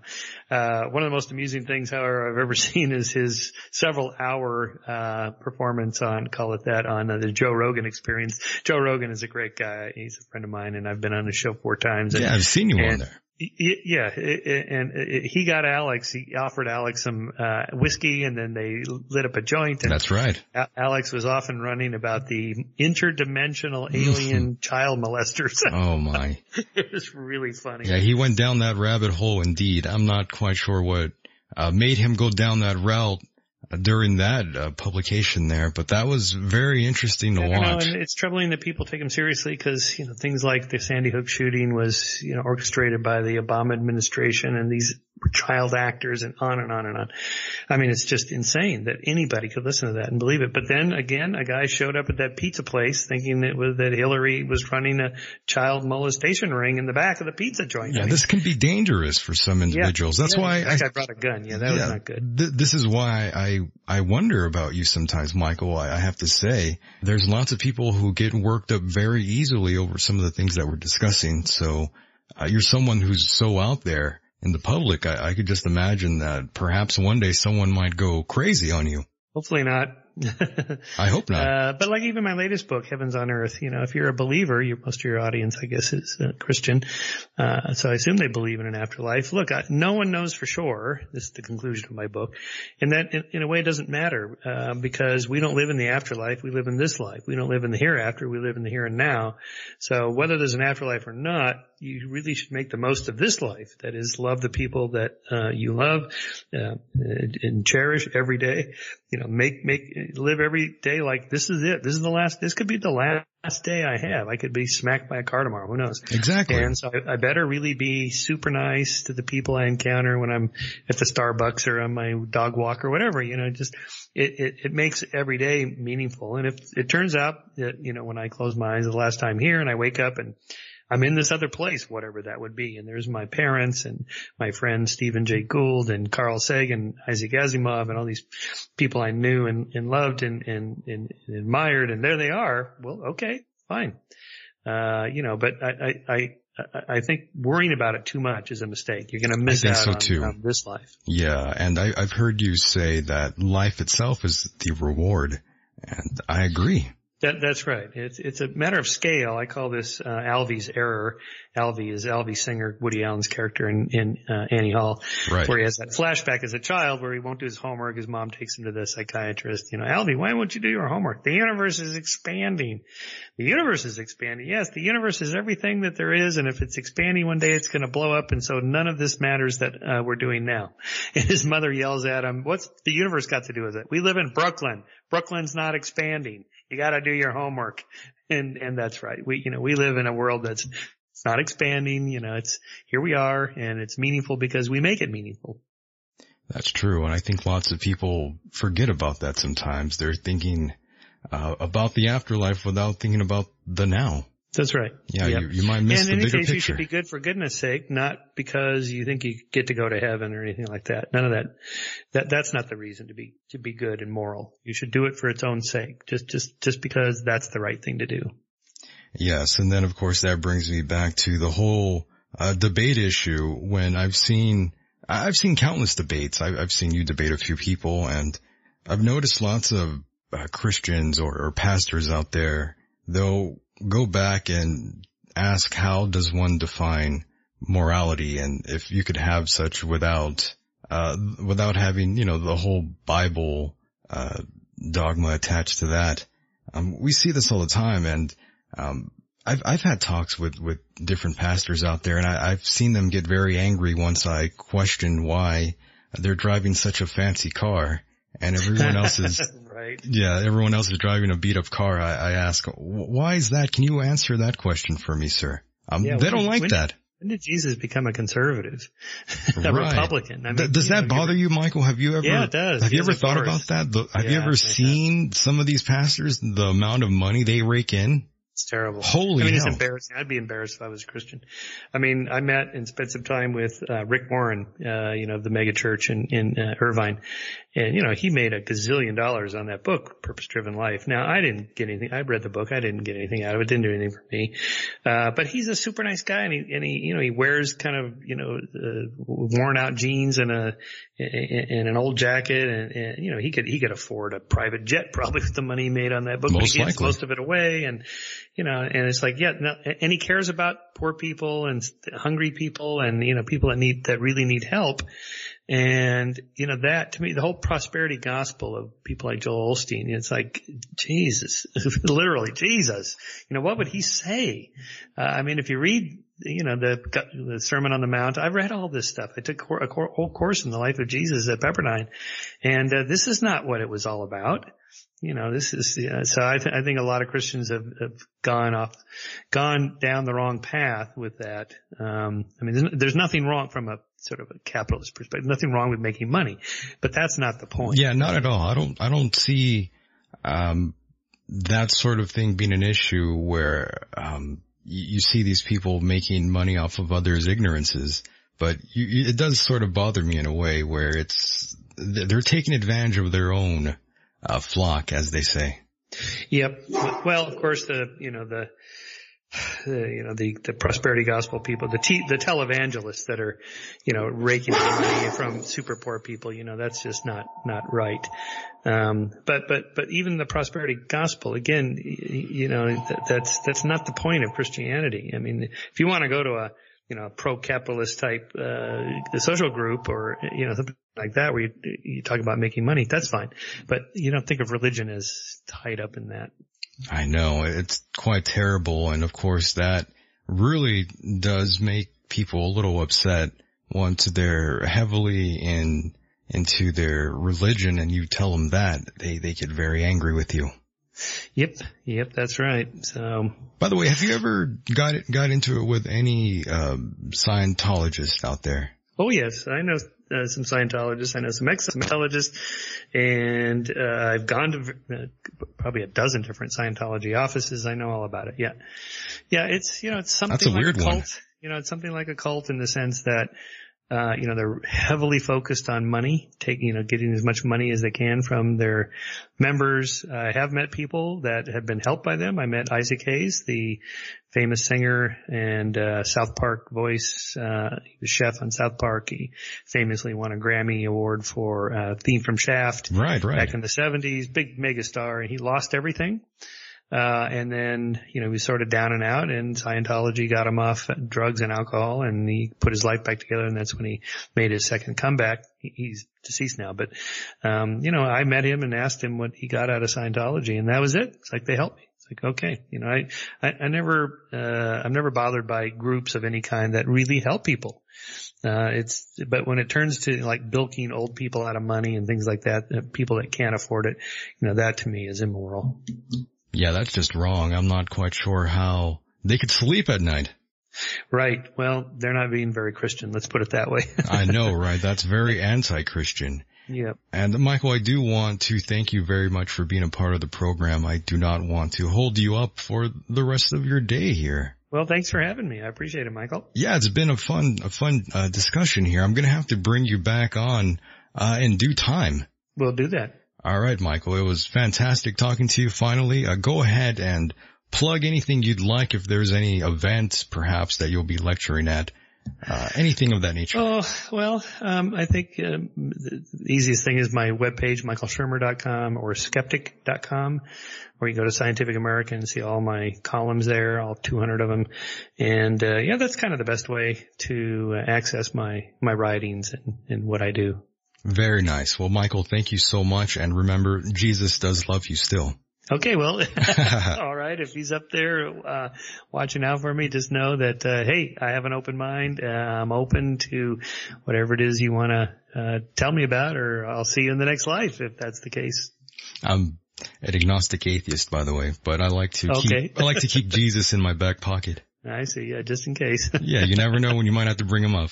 That's right. Yes, sir. All All right, right, Michael. Michael. Take care. Right. Bye bye. Bye bye. And that was Mr. Michael Shermer. Great, great guy. And in conclusion, in my final word here, I must say, it doesn't matter what race or gender you are or what your religious background is. Just keep in mind we are all one here. And if you are listening to this, keep in mind every Saturday night at 8 p.m. Pacific Standard Time, 11 p.m. Eastern Time, I'm live right here on the TuneIn radio app. Just search End of Days and you'll find this program. And if you enjoyed this afternoon's program here, keep in mind if you want to help, go to michaeldecon.com and donate a few dollars. I profoundly appreciate it. I'm Michael Decon. Thank you for listening. And with that said, the world is a mysterious place and life itself is a mystery. Until next time, good night everybody. He's writing the hardest heart out. I'm not that way. I'm a Christian. Oh my. drop out of graduate school, drop out of uh, You mentioned the Illuminati, and we won't go into who's behind them, but the Illuminati certainly is part of the whole thing. The, the top members of the Illuminati are open worshippers. I could tell that all the mainstream media outlets were giving me like bullshit. Like you can just see it. Oh, it's clear. How appropriate. I wish I could be in that ring with Hogan right now. It's crazy. I had no idea this shit existed before 726. It's, it's the simplest shit. You go in there, you see the bartender, you got Nick about it, you know, you're comfortable. I'll bring it out, you're comfortable. That's what I want. Just for what it's worth, I want to put in my two cents to tell you both that you have one of the most incredibly well-rounded shows. Introducing the greatest tag team on the radio. Guess what, motherfucker? Successfully erased. Flawless victory.